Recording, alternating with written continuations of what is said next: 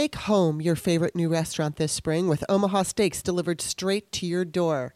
Have you ever wondered what makes Omaha Steaks so good? It's the aging process. Omaha Steaks are aged at least twenty-one days. That's where the magic happens. Try these mouth-watering steaks in the Butcher's Best Sellers package. Go to omaha steaks dot com, enter the promo code VOICES into the search bar, and save over fifty percent and secure exclusive pricing.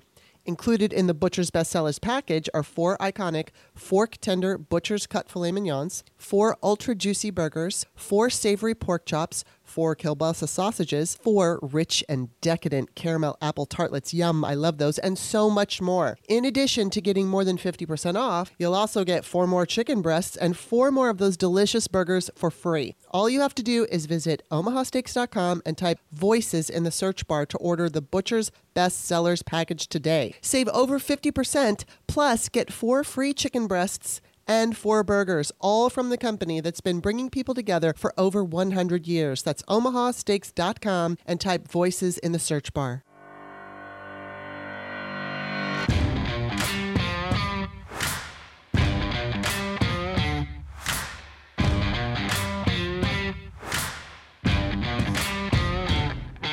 Welcome to the Start Me Up podcast, part of the Sexy Liberal Podcast Network. I'm Kimberly Johnson, still quarantined in D C, and today my returning guest is friend and writer Amanda Sowards. The Start Me Up podcast is also part of the Demcast Network, and I am an independent podcaster supported by listeners. My show is women-run, and I'm the woman. It's patrons who keep the show going, and I'm really grateful for all of your support. If you enjoy today's show, please take a look at the About page on patreon dot com slash start me up. You'll see that most of the time I have conversations about politics, although occasionally I do interview actors because I used to be one, and I love talking to them about their craft. So I'm not going to go into all the tiers, but just like I said, go to patreon dot com. You can check out the different tiers that I offer, but here's what I do. I do two free shows on Mondays and Wednesdays, and then after those free shows, I I do What's Up With Me, Kimberly Johnson. Those shows are basically the five dollar tier. And then I also offer, occasionally I do a at least once a month patrons only show with a guest. And then I also offer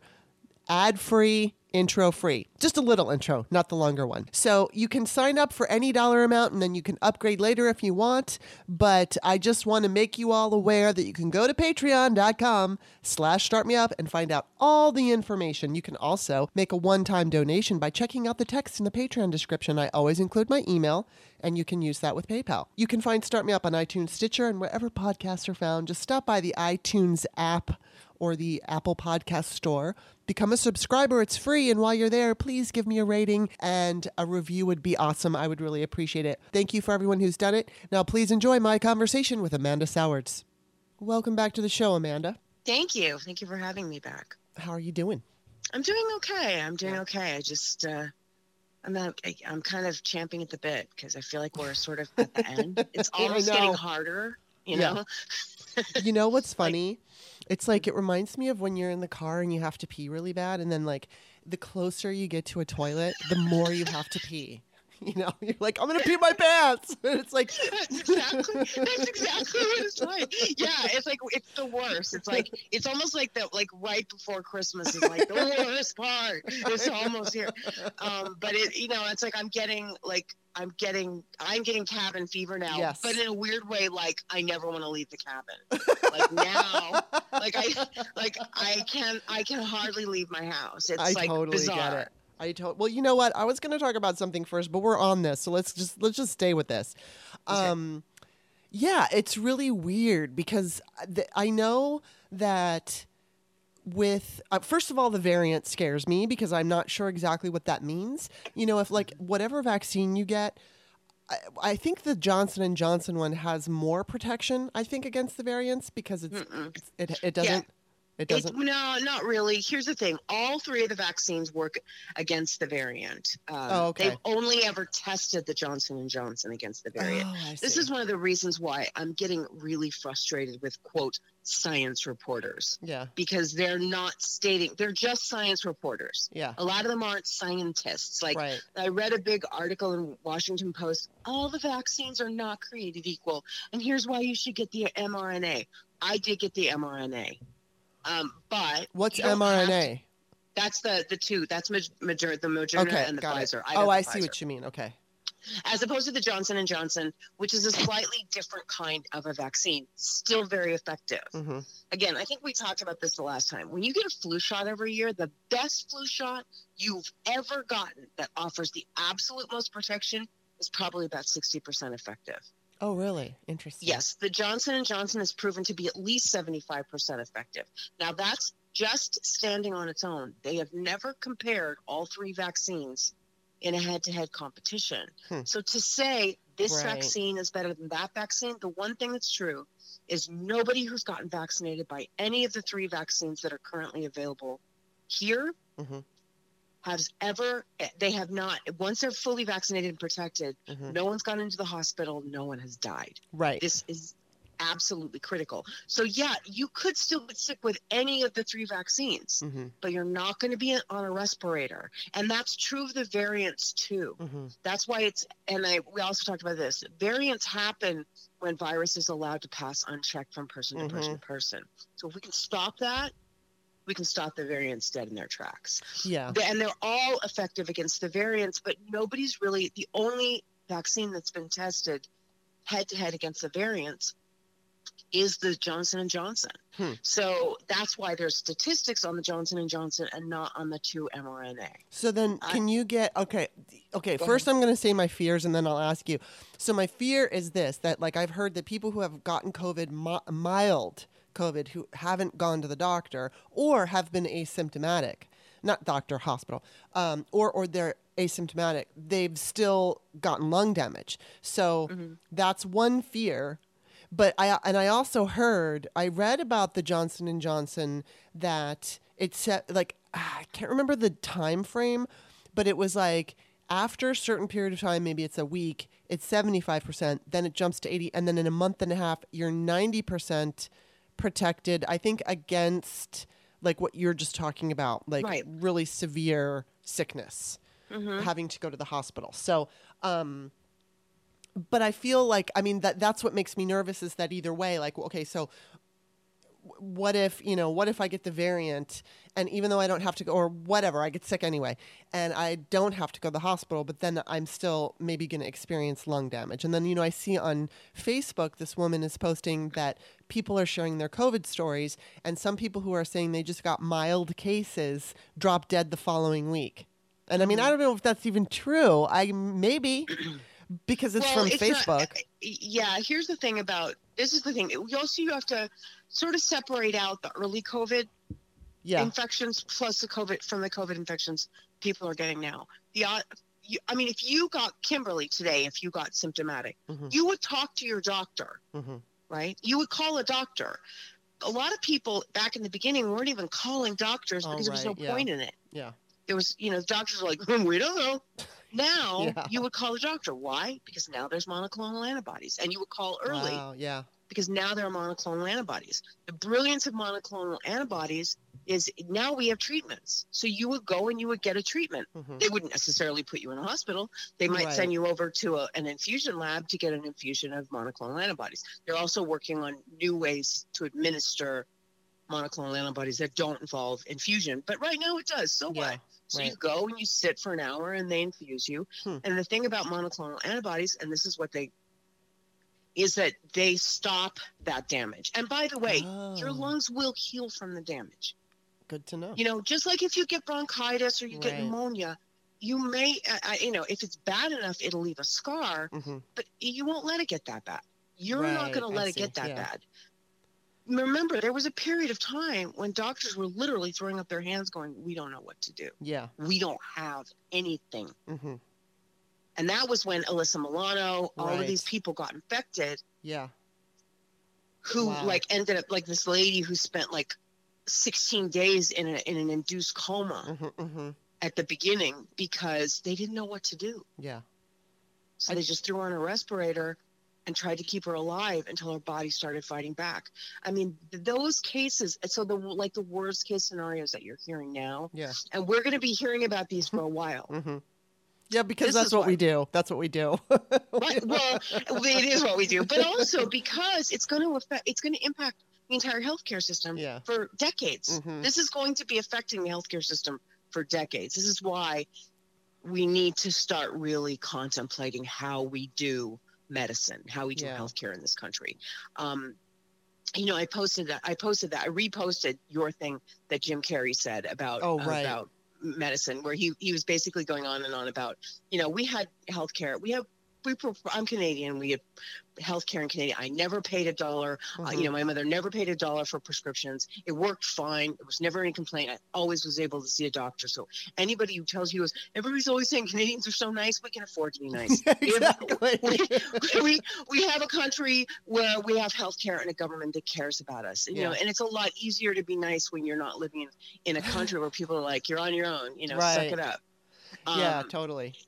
Yeah. So it's like, and this is true, you know, it's like, I've also, you know, like I have a lot of British friends who, who go on and on and their gripes about the N H S. Mm-hmm. And I'm like, you know, well, my, my, my father couldn't get in to get his hips replaced, and, you know, it took him ages to go in to get his hip replacement because they were saying it was an elective surgery. And, and he was on and, and I said, and then when he finally went in and got his hip, hip replacement, how much did he pay? Yeah. Right. And there's like a silence. It's like yeah. nothing. I'm like, aha. Uh-huh. uh-huh. Yeah, exactly. You because... know, it's my brother is very centrist. He's not very political, but he's pretty he's pretty centrist. And he lived in Europe for a long time, and he married a woman who was living in England, and I believe she had her baby over there. And I asked him, now they're all living here, but I asked him, I said, okay, and keep in mind, he is full-on centrist. Uh, mm-hmm. He basically, I said, what healthcare system is better, America or Britain? He goes, oh, Britain, hands down. I mean, it was oh, yeah. like not even an, a thing. And, you know, I mean, he's so practical. He's very, you know, this is a funny little story about him. Um, of course, my father was an A B C News cameraman, and my brother, you know, uh, I think that we all as children, you, you know, you all try to find the thing with your father, that, that thing. Like I realized early on that if I cracked a joke, my dry, like I inherited my humor from my father, so I knew how to make him laugh, and my sister did too. And my brother took a different route. His was more with intelligence, and it was so funny because, you know, he knew my father worked for the news, and my father would always listen to W T O P News Radio all the time, all the fucking time. And so my brother would literally fall asleep to it and wake up to it. And he comes down to breakfast one morning, and he's six years old, and he looks really upset and distraught. And my father's like, "What's wrong?" And he's like, my six-year-old brother goes, "I'm really worried about what's going on in the Middle East." Oh, see? He's a nerd. He's a He's total a nerd. But what's, yeah, he is. And what's so funny is eventually he grew up, and then he went into the Navy, and then he was working on submarines. And, you know, he's fucking smart. And so they made him a diver, which I know you have to be really smart to be a diver. And he did things. I know he went over to the Middle East. I can't, he, he can't tell me what he did. But mm-hmm. so I think it's funny that this six-year-old boy who was worried about what was going on in the Middle East went over and did something about it when he was an adult on a, on a ship, on a cruise ship, where I know he got scabies. Ugh, I can't even yeah. fucking imagine being in a tube in the ocean for like months. I can't even imagine it. But no. yeah. So anyway, um, Uh, I don't even remember why I brought that up, but I just thought that was a funny story. well, well, no, we were because we were talking about your brother and the fact that he's been around. Oh, right. Like the and fact is medicine. He's traveled. He knows, he knows different yes, places. Right. We only ever know this. What, I'll tell you my England story. Savannah and I went to England when she was about fourteen. I have friends who live over there. I have friends who live in London and friends who live in the West Country in Shropshire. We were still on our London leg and staying with a friend of ours. And Savannah started to get very, very sick. Her fever went up. Her throat was sore. It was bad. Mm-hmm. And I I realized, like, we were in Trafalgar Square, and she turned around and looked at me, and she was white as a sheet. Mm. And I thought, oh, this is bad. And I, immediately I got terrified. We're, like, six, seven thousand miles from home. Mm-hmm. Uh, you know, I'm, I mean, at that time I was working, and I did have health insurance. And sometimes your health insurance will cover, you know, international travel, and I mm-hmm. did check that, but it's complicated and all that. Yeah. And I was just like, what am I going to do? I have to, I'm going to have to pay it. So I went back to the apartment, and my host said, just call. Here, here's a phone book. Here are doctors. Just call. And I'm like, I have never paid a penny in VAT tax. I, uh, he says, just call. So I called like three doctors who did two two which didn't have appointments that day. The third one, she said, oh yeah, make sure you bring her in bring her in as soon as possible. If she's got a throat problem, we should tackle that. Mm-hmm. And I'm like, And, and, and I was terrified because yeah, I didn't know how much, how much it was going to cost. So I went to, we went to the doctor. They charged me thirty dollars, the equivalent of thirty dollars wow. for the office visit. And then I paid fifteen dollars for both prescriptions. Wow. I know. I went to the chemist and I paid fifteen dollars. And it was like, that's, it's like, oh, oh.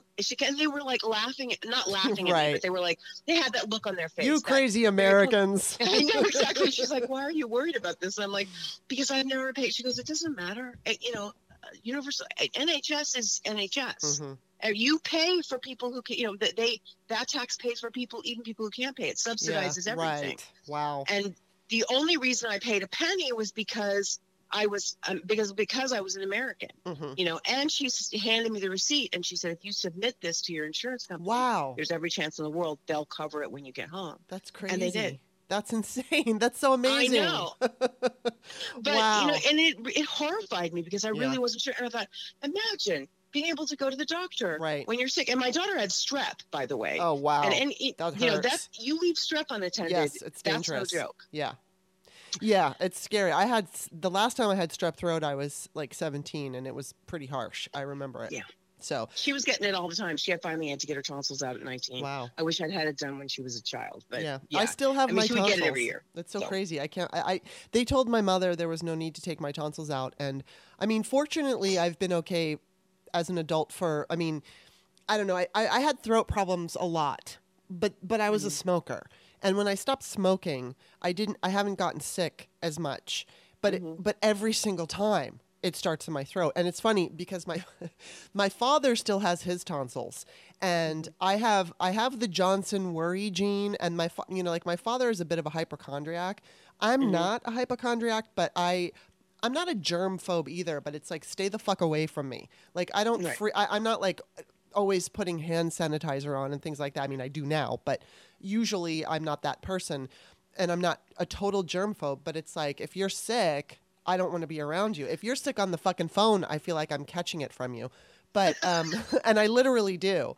But my father just recently told me that, you know, he's like, I can't even tell you how many countless hours I've spent in my lifetime looking at my tonsils in the mirror. I'm like, oh, my God, I know. It's like just every single little thing you run over and open your mouth, and I st- put my phone light on it to see, you know, and I actually had, this is so gross. It's gross. It's a little T M I, but too bad. Um, it's not that gross, but there's tonsil stones. You get tonsil stones. Right. And so I had them last year. Um, where I had I, I had it removed because there was this big lump on my tonsil, and it freaked me mm-hmm. out, and I was trying not to get too worried.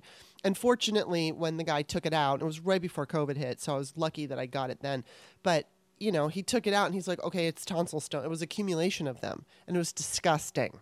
Mm-hmm. But, um, you know, and so, of course, I, I obsessively check my tonsils for tonsil stones. So it's like, but mm-hmm. I always just saw myself as the one who did it. But, I, you know, if you have tonsils... you're constantly looking at your throat because usually when you get sick, that's where it hits. It hits your right. tonsils. Well, me too. And I'm a singer. So, oh, wow, you know, yeah. I'm constantly sort of, I'm, I'm kind of on it, you know, whenever, right. you know, but my, uh, with Savannah, she was getting strep. Like she was getting strep like two or three times a year. Oh my and finally, God, that's miserable. I know. I finally went to a new doctor, and the new doctor's just like, why does she still have her tonsils right. if this is happening? Exactly. And but let me tell you, a tonsillectomy at nineteen is not the same thing as a yeah. tonsillectomy at seven, and yeah. that's why I wish I had it done when she was a child. Well, was, what what was her I experience? I don't think I'll ever have my tonsils out, but just in case, what was her experience? You know, you, I'm not telling you, Kimberly Johnson, because you will, you will obsess over it. It's not. I mean, here's the thing: the only reason it's it's because. You know, when you're a kid, you you bounce back quicker, you, you heal do. quicker. Yeah. She was nineteen, and also she's also a singer, so oh, she had learned right. to sing around these inflamed tonsils, right. like her whole singing, and so she completely had to learn a new way to breathe oh, because wow. she didn't have to breathe around, or you know, her whole the whole it changes the whole apparatus of your throat yeah. vocally if you're right. a singer. So I mean, mm. it it kind of. set her back as I feel I think she thought it set her back as right. a singer because she had to kind of almost completely she'd adapted her technique yeah. for these swollen tonsils, and then she didn't have them anymore, and so I mean, these were all the things, and it was just painful. Mm-hmm. It was just you know like when you're a kid you heal from shit like you do like crazy fast. Yeah. And you just don't at nineteen anymore. Yeah, and I don't. So, re- yeah, I don't and remember. And also, you know what's pain. Going on. Yes, and like I don't. I remember there was there was my mom has a picture of me, and it was one Easter, and I don't know. I was probably like five, four or five, and I know I was really sick, and obviously that's hard for me to remember back to being four or five. I, I can't remember being. I, I remember that I was sick. And I vaguely remember it, but it's like mm-hmm. I remember with real hardcore detailed intensity how my throat hurt, because I think it was my mm-hmm. throat. I think I had strep throat that particular mm-hmm. Easter, and I looked a little rundown. I was determined to, I put my little outfit on, and my mom took my picture, and I look like I'm smiling through tears, and I don't even know if I was, but I just I look so pathetic and sad. But um, I remember as a teenager, it was just like fire. It was like throat fire. It was so fucking mm-hmm. bad. And, and, you know, and then, of course, I had a temperature and all of that. But, um, yeah, I think, like, when you're a kid, you don't also, I don't remember being so affected by weather. You know, I mean, it, mm-hmm. yes, it would feel cold. Yes, it would feel hot. But I do remember, though, when I was about twelve, I think I was twelve, and my grandmother had asked me to mow the lawn. And here I was on the East Coast, so it was very humid. And for the first time in my life, I had sweat running down my stomach. I had never mm-hmm. had anything like that before. So it's like... You know, I mean, of course, as a kid, I sweat, but I never dripped sweat like that. And it was like, I, I think you're, I think like the weather doesn't affect you in the same way. And so perhaps that holds over into pain. And so I don't know. But yeah, it would have been better to have them out when I was a kid. But this doctor told my mom, um, you know, I think Bob's, I don't remember if Bob has his, but the doctor told my mom, well, we don't do that anymore. Right. That's exactly what, what they told me. Yeah. And and I feel bad about it because I should have just I should have gone with my instinct on that because she was getting sick all the time. But yeah. whatever. Um, you know, here's the the one thing I was going to say when you were talking about, you know, feeling like you're going to get infected when you're on the phone and all that is the one thing that COVID has done for us. And this is why, you know, this is why Japan, why South Korea, why Asian countries have um, managed to, to control this epidemic is because they're used to putting masks on. Yes, that's so true. During cold and flu season. Yeah. You know, so this, this honestly, I hope out of all of this, what we end up with is like when you're sick, put on a freaking mask. Mm-hmm. Stop infecting other people. Yeah. It's like, you know, if you have to, I mean, sometimes you have to leave the house. Mm-hmm. And there are people who will come to work no matter how sick they are. Mm-hmm. But at least if you're sick, we yes. understand the concept of mask wearing now. Right. See if you can at least leave it to your little one, one and a half foot radius right. and not spread it around. So you use hand sanitizer when you're sick. Mm-hmm. You put on a mask when you're sick because let's face it, you know, you're not necessarily putting on a mask to keep you from getting sick. Exactly. You're yeah. putting it's, on a it's... mask to keep somebody else from getting sick. Yeah. So, um, and I remember, you know, I, I just, this at the beginning of last week, I was just finally, finally got my test results. I was diagnosed with Hashimoto's thyroiditis. So I was at the pharmacy getting my thyroid, thank God, but um, um, getting my fake thyroid, um, my fo- my foroid, and um, and I, I saw a guy walking through the store, and he of course he had his mask on, but it was beneath, right. beneath his nose, yeah, because apparently his nose, right. unlike the rest of us, is not attached to his lung. You know, he's the one, he's the one who's right, separate. The one guy. I started to get upset about it, and I thought, you know what? I, I'm I'm protected, right? And I don't know what to tell you if mm-hmm. you can't figure out how to wear a mask. If kindergartners all over the country are figuring out how to wear masks, but you're the idiot who can't figure it and out. And there, there's quite a few of try. them. I just I don't understand them. But hold on, let's go back. What is it that you have, and what is it? Oh, I have Hashimoto's thyroiditis. It's basically what it is. Is it's My, I, I, as we're talking about this, I'm getting a call from the Pfizer, from the Pfizer vaccine doctor, but oh, I'll wow. call her back. Like, I don't know what she's doing. I think they're checking in. Oh, okay. But um, I, uh, I have Hashimoto's thyroiditis. Basically, what it is is, you your body is still producing thyroid, mm-hmm. but you're also producing. It is the definition of an autoimmune disorder. Hmm. Your body's producing antibodies against the thyroid that you're producing. Wow. So my body is essentially thyroid resistant. And this has been going on, this fight has mm-hmm. been going on for seventeen years. Wow.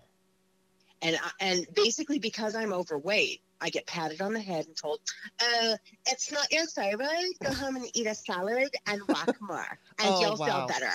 Wow. You know, because the medical profession is mm-hmm. very fat shaming and very fat phobic. Mm-hmm. And basically doctors are trained to blame everything mm-hmm. on weight mm-hmm. in America. Yeah. So my sister, who is not overweight, well, she would she would argue with that, but she's not, you know, right. she's, she, I have one sister who has, hasn't had a thyroid since she was nine years old. She's been on Synthroid since she was twelve. Hmm. I have my other sister three years ago was feeling crappy. She went to the doctor, they ran tests, and um, they diagnosed her with Hashimoto's, wow. which means your body is still producing T three, T four, T S H, all that stuff that you get tested for when you when your thyroid gets tested, but it's also producing antibodies. Hmm. And I have been fighting this, and I actually got tested at Kaiser.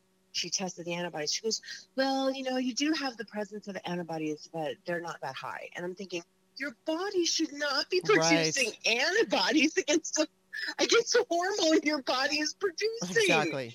And so finally, the one thing about being at home with COVID is you get to order your own tests. Hmm. You go online. I ordered my test from a company called let's get checked dot com, hmm. and I sent it away, and they're like, oh, yeah, your thyroid levels are all normal, but your antibodies are double wow. what they should, you know, of anything that we, we consider, uh, you know, livable. Mm-hmm. So when I finally got, I finally got a, I had to go through this whole, because I don't have insurance anymore. So mm-hmm. I had to go join at like this telemed, telemedicine company and give them my test mm-hmm. results. And she's like, oh yeah, wow. you've got, you've got that.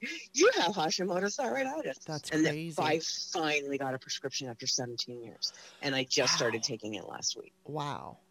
That's I incredible. Know, It's it's brutal. Because, well, it, yeah. You know, as a woman, you have to fight so you know what? hard. To- oh God. Uh, oh, you're so okay. I just have to weigh in here because for the. I mean, I remember talking to you and asking you questions years and years ago about bioidentical hormones, and mm-hmm. so I started taking them five years ago. Now I am going to go off. Be- and, and I'll tell you why, but there's this whole thing in between. And, you know, as as we all know, as you just mentioned, being a woman and dealing with doctors, even with female doctors, sometimes it's like they just don't have the information. And mm-hmm. with bioidentical hormones, I know that the United States isn't approving them and they're not moving forward in studies and everything because of, of the pharmaceutical industry. They cannot, they can't, for some reason, you know, they, they don't produce whatever it is. That they, they can't offer a, a like a one size fits all because bioidentical is, you know, for instance, if if I if my testosterone is high, then my doctor is going to change my prescription so that it's lower. So it's not just like you can get a birth control pill and everybody can take the birth control. So anyway, I've been on them, and ever since I started, I have gained weight. And so this, you know, this particular weekend has been quite hard for me because Nothing that I do, nothing I do for the past five years, I can't lose weight. I just can't lose it. And I don't, you know, I mean, if, if you were to look at me, you wouldn't say, oh my God, she's obese. But I think my fat ratio on my body literally does make me obese. I, mm-hmm. I, I, I looked up, you know, I took a, I won't get on the scale, but I took a guess at what I weigh. And I entered my information on, you know, like an online thing to figure out your B M I. And it was a lot. It was over thirty. And mm-hmm. that's obese. And so, mm-hmm. you know, again, I mean, I'm a six foot, I'm six foot tall and I wear a size, basically I wear a size twelve. I used to wear a size ten. So it doesn't seem like, oh, big deal. It's just one size. But as far as like the fat on my stomach, which I know is visceral fat, and, you know, the, the difference in my arms and legs and everything. So I'm almost convinced I'm almost convinced that the reason I have this extra weight on me is because of this particular, which I need. I'm not going to go into all the details because it's a little personal and private, and I'm not doing it on the free show, but I use estriol. And estriol is the lowest form of estrogen. It's us- it's what women produce when they're pregnant. And I, I don't, and, and I've taken my dose down so far to um, literally only, it used to be where she had me on three dose, like three doses of what I'm taking a week. And now I just do one and I split it up three different times. But I, but I remember back in just twenty years ago today, um, I was on whatever birth control pill I was on for my acne. And I mean, at the time I was an actress and I felt like, you know, I can't have acne. I can't deal with the fucking acne. So I went on the pill and then I gained about fifteen pounds, which, you know, in Hollywood, you might as well be five thousand pounds if you've gained fifteen pounds. And so it was like one or the other, one or the other. And then finally, I decided, it was this time twenty years ago, I decided, all right, I want to get off the pill and I'll figure something out. And it was at that time I discovered clindamycin gel for my face, which worked. I could use that on my face as a preventative. It wasn't a drying agent. I could keep my acne at bay, and I was able to finally lose the weight. And so now I'm waiting for COVID because it's like when I, uh, I think what's happening is my body, I think right now as we speak, it's like changing. The, the chemical makeup is changing, and it's not tolerating this estriol. And I get extremely emotional, and I get irrational. I mean, I'm irrational. I, I you know, I, I, she had prescribed me estradiol at one point, and I took it for about a month, and I felt fucking great. And it was like, oh, I'm gonna. It looked like I was gonna start losing weight. Same thing with D H E A, but with estradiol, I was irrationally angry and filled with rage after about a month. That was fun, so I went off of that. And then, um, I mean, I was filled with rage. Poor Bob. It was like he couldn't do anything without me going, you know, like screaming at him for something. And it was like I just looked for things to get angry about, and I could feel it, and it was so awful. So I went off of that. And then when she had prescribed me D H E A, it was the same thing. It was like a month. I felt great. I thought, okay, I'm finally losing weight. And then it was just total exhaustion. I couldn't stay up. And I mean, I, yeah, I couldn't stay up. I'd have to, I slept all day long. And so it's like, what makes me so angry is that in Europe, bioidentical hormones are are very studied and much more understood, and my, my tests come back when I take tests. Um, it's she puts me on a saliva test only, and so it shows. It, it said that my testosterone and progesterone were through the roof, and that I had no and your estrogen. Estrogen was in the basement, right? Yes. And it's like, how is it through the roof? How do I have it through the roof? And and so then I find this woman on on face or on YouTube yesterday, and I believe she's a doctor, and she's always keeping up with all the British studies, and she's talking about how to use it. And she said there are some women, and I mean, this is a woman from YouTube, so I'm not giving her too much credence, mm-hmm. but I'm just listening to different people. So she's just information, yeah. And so she said um, that women who have large breasts, which I do. I mean, they're mm-hmm. ridiculously huge now because I'm older, but it's like when I was younger, I had like C cup. I don't even mm-hmm. know what fucking, I probably have an E cup now because they're huge. But um, she said women who have large breasts um, often have enough estrogen to take them into their nineties. So maybe that's why I've had such a fucking adverse reaction from from these. And it's like, I've had female doctors and they do whatever testing they do, yet some reason it's not matching. So I've decided one thing I'm just going to do for myself. I'm getting a blood test where, you know, online you order it, and then I'm going to send yeah. it in. I just want to see. Is it Everlywell? Are you- I don't, I don't know where it's from, but um, I haven't ordered it yet, but I'm going to get one. Uh, but I'm going to keep that name in mind that you just said. But um, mm-hmm.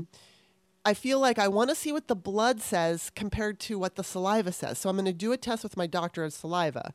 And then I just mm-hmm. want to see, does it say something different? Because I found out that if you, and I found this from a different doctor online who's in Las Vegas, and it's a man, and he said, if you're doing creams, which I'm doing, um, because mm-hmm. I don't do pellets or pills, he said, the blood tests aren't going to, they're not going to reveal that. It's better to take a spit test. So, okay, fine.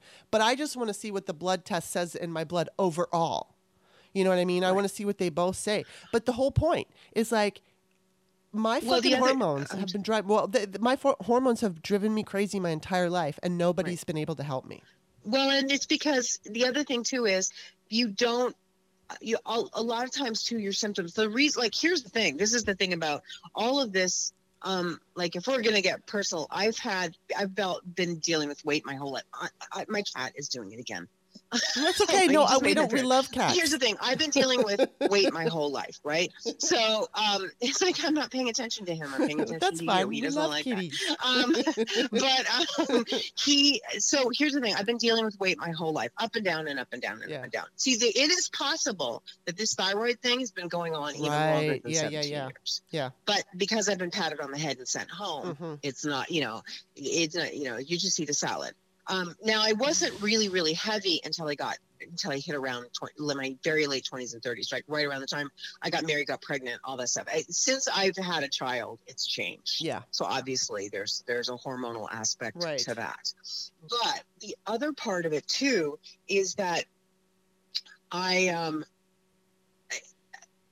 I, I like, because of the thyroid issues, like in nineteen, in two thousand two, I had gastric bypass surgery. Hmm.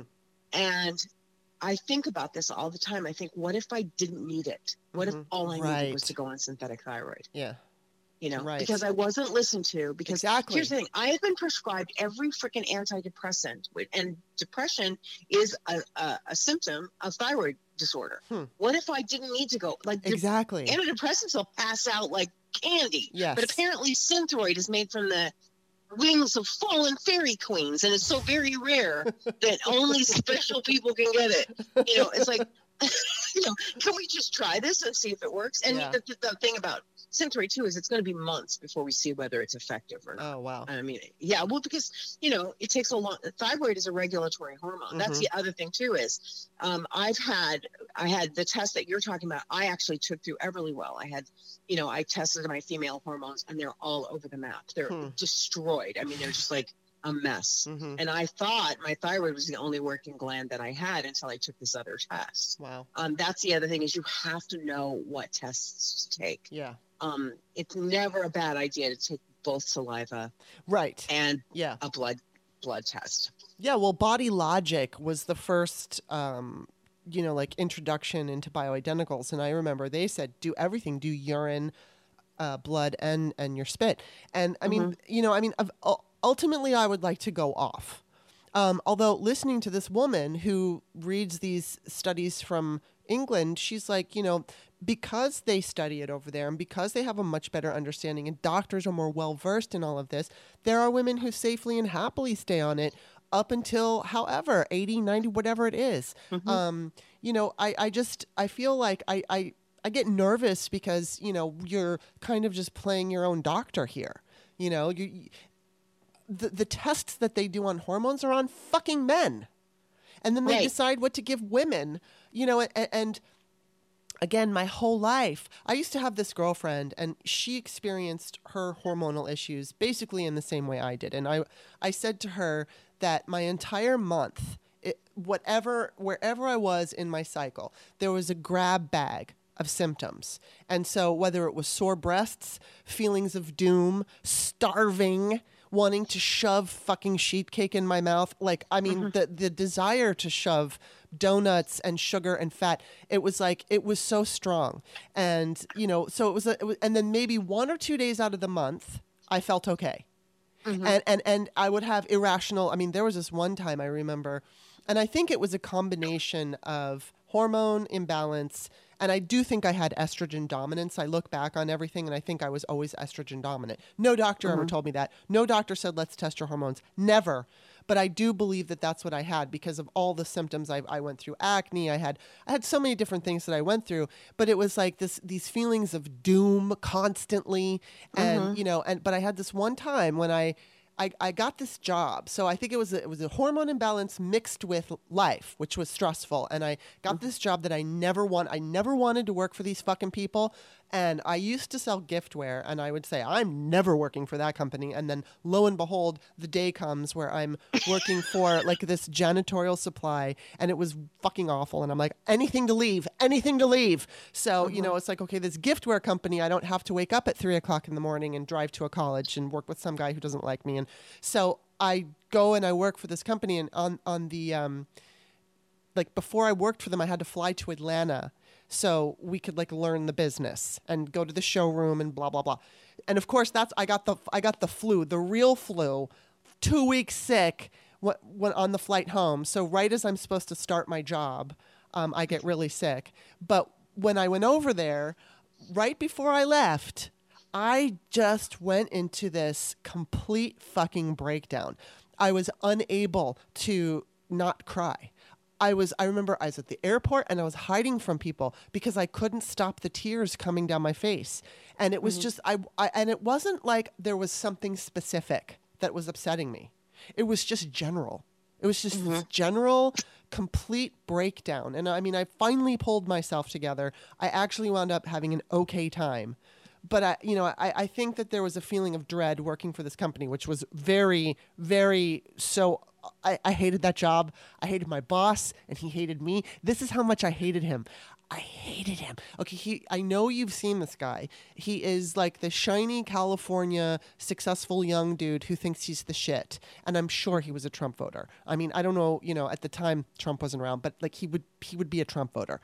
And mm. and he was good looking, but he and when I say shiny, I just mean perfection. You know, I mean he was like doing fucking apricot facial masks and stuff. The guy was so, um, just perfect. He had this perfect look to him, and I hated his guts. And I I knew I was gonna hate him because I got the flu and I felt terrible. I I can't work now for two weeks. I'm supposed to, you know, like I, I was supposed to go to work and I was just too fucking sick. And I had lost my voice, and and I had to whisper. But when I did talk, I literally sounded like the fucking devil. I was like, bleh! and and I'm not even kidding. But I, I would call my mom and I would whisper and I would call my dad. But when he would call me every single day and ask me, "Are you are you okay to work?" I would talk to him in my devil voice and go, "No, I sound like this. Don't." I felt like saying, "Don't fucking call me tomorrow because I'm not going to be better tomorrow." I was so sick. My fever had gone up to one hundred three point five. I was fucking. I felt like I was going to die. But anyway, so I think it was the first day. So by this time, two weeks had gone by and he had called me every day. And I was like starting to hate him so much. And then I met him and I, I it was made it worse. And he didn't like me either. It was like we hated each other so much.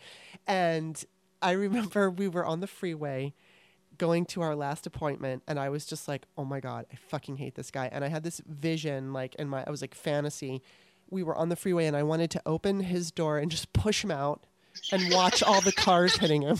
You're homicidal. You're actually homicidal. I mean, I've never felt like that about anyone. And it was so funny because eventually they fired me, but they fired everyone. And it was so funny just because I had been, when I got hired, they were paying me I think it was forty or forty-five thousand dollars base salary plus commission, which is like fucking unheard of. You mm-hmm. never make base salary, uh, maybe ten thousand or twenty thousand if you're lucky. Most of the time, you just get a, a draw against commission, and that's it. But I got a salary plus commission, and and then what happened was they hired all these people under this. I, I don't remember how much it was, forty-five, whatever it was, and and then they fired a bunch of people, and then they made the managers the salespeople, and they took the base salary down to thirty. So I know that, and I was part of that pool that got hired, and there was so much wrong with that company. I hated that company, but it was so funny because I, I realized at this point, okay, they're starting to fire people. I know people are telling me that they're seeing their jobs on Career Builder, and then like a week later, their boss fires them. So I kept looking at Career Builder. I'm like, I know I'm going to get fired. I know it. And it was so funny because one day we're set to work together, and he was being super nice. And we were totally getting along. And I'm and I and I looked at him and I said, I'm getting fired, aren't I?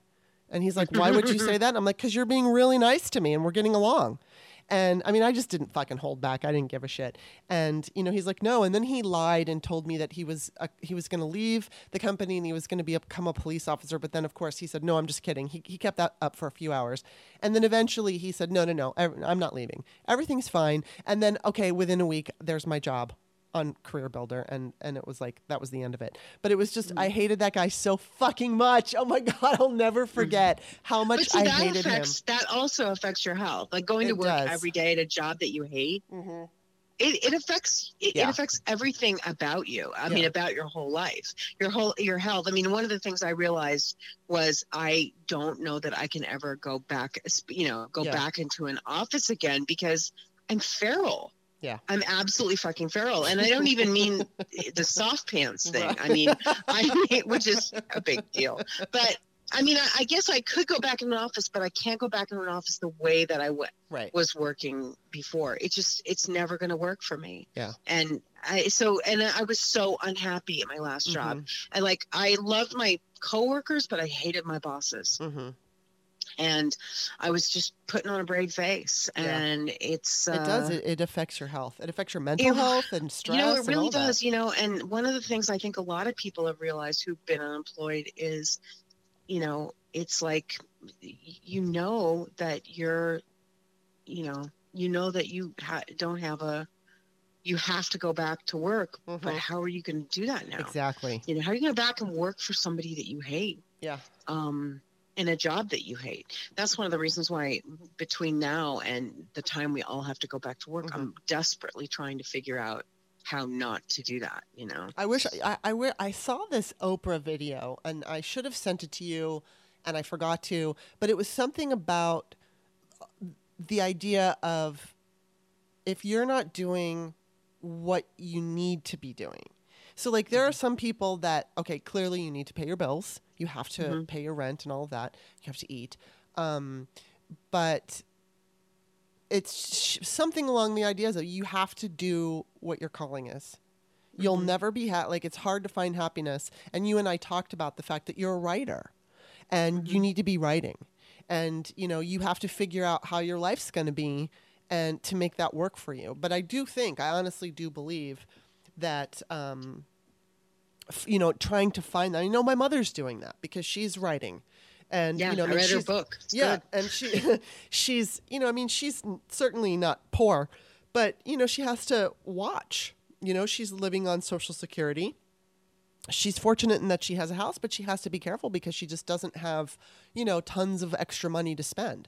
And so she has to, you know, figure out what she's going to do. And, and, you know, I mean, I'm looking, it's funny because as far as what I'm doing, trying to build this show, uh, I was, I was watching, uh, cause like I fucking live on YouTube. So I just keep saying that all the time, but there was this guy that I like to watch, and he, he has turned his life into something completely different. He used to work at Nordstrom selling shoes, and he didn't like it. And so he decided that, you know, he, I know that he wanted to do, uh, make a YouTube career for himself.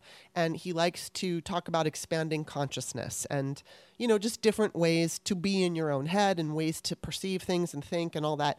And I mean, I got to say, from twenty seventeen when he was working in um, at Nordstrom, now he, he's got a million followers on YouTube, and he just purchased this amazing house in Arizona. I don't know why anyone wants to live there, but whatever. But he lives next to the big red mountains and everything in Sedona, and he's got these amazing views. And he, he said he said something like, first of all, you have to do what you love and you have to have fun with it. And he said, because there was a time, and this is what I can identify with, there was a time where he was, because he's YouTube, he's looking at all his stats.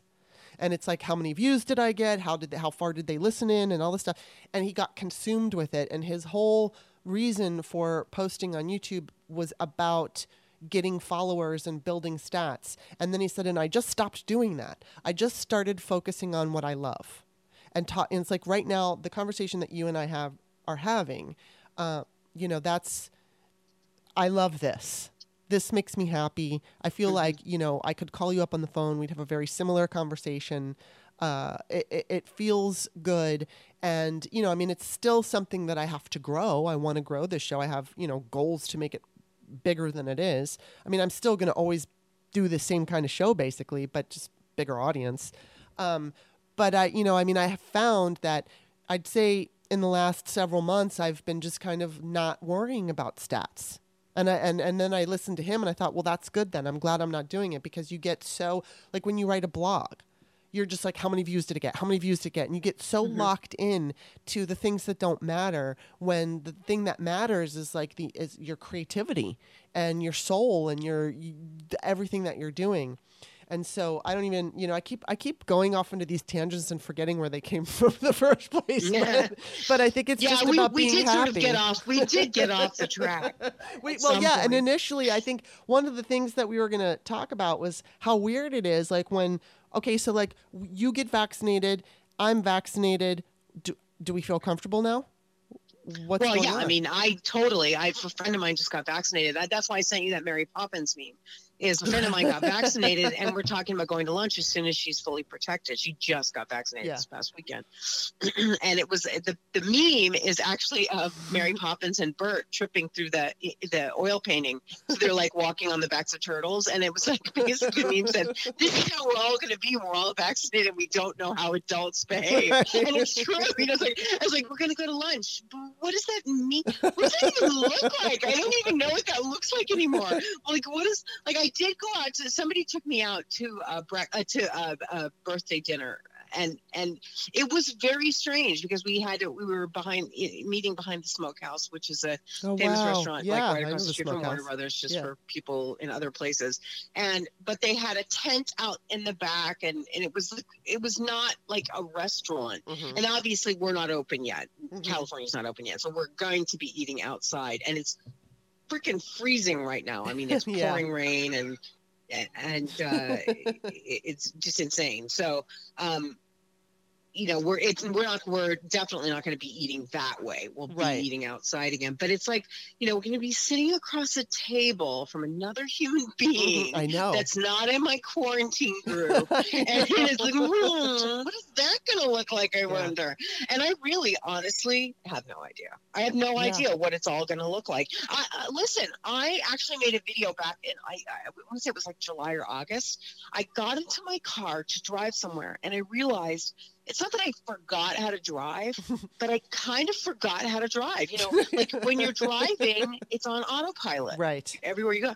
There's no autopilot anymore. Yeah. I literally have to think about driving. Yeah. It's like being it's like being a first-time driver, yeah. like as a teenager, getting behind the wheel and having to remember what goes where, where, where you have to yeah, look. It's It's like, it's so strange. And I realized this weekend I've been putting off, I have to go to the grocery store. Mm-hmm. I literally have nothing. I have tortillas and cheese to eat, and that is it. And maybe a little salsa to put on top. But I, you know, as long as I have cat food and I can right. feed cats what they're used to, I'm like, I've been putting off going yeah. to the grocery store like mad. And yeah. it's crazy. I mean, it's insane. So, I, uh, I just don't even, like, I don't know what to, I don't know mm-hmm. what life is supposed to look like anymore. Yeah. And, I mean, and it's, it's not going to yeah. be the same. No, it's not. That's, That's it. Thing. That's it. It's going to be different. And it's like more places are going to be closed.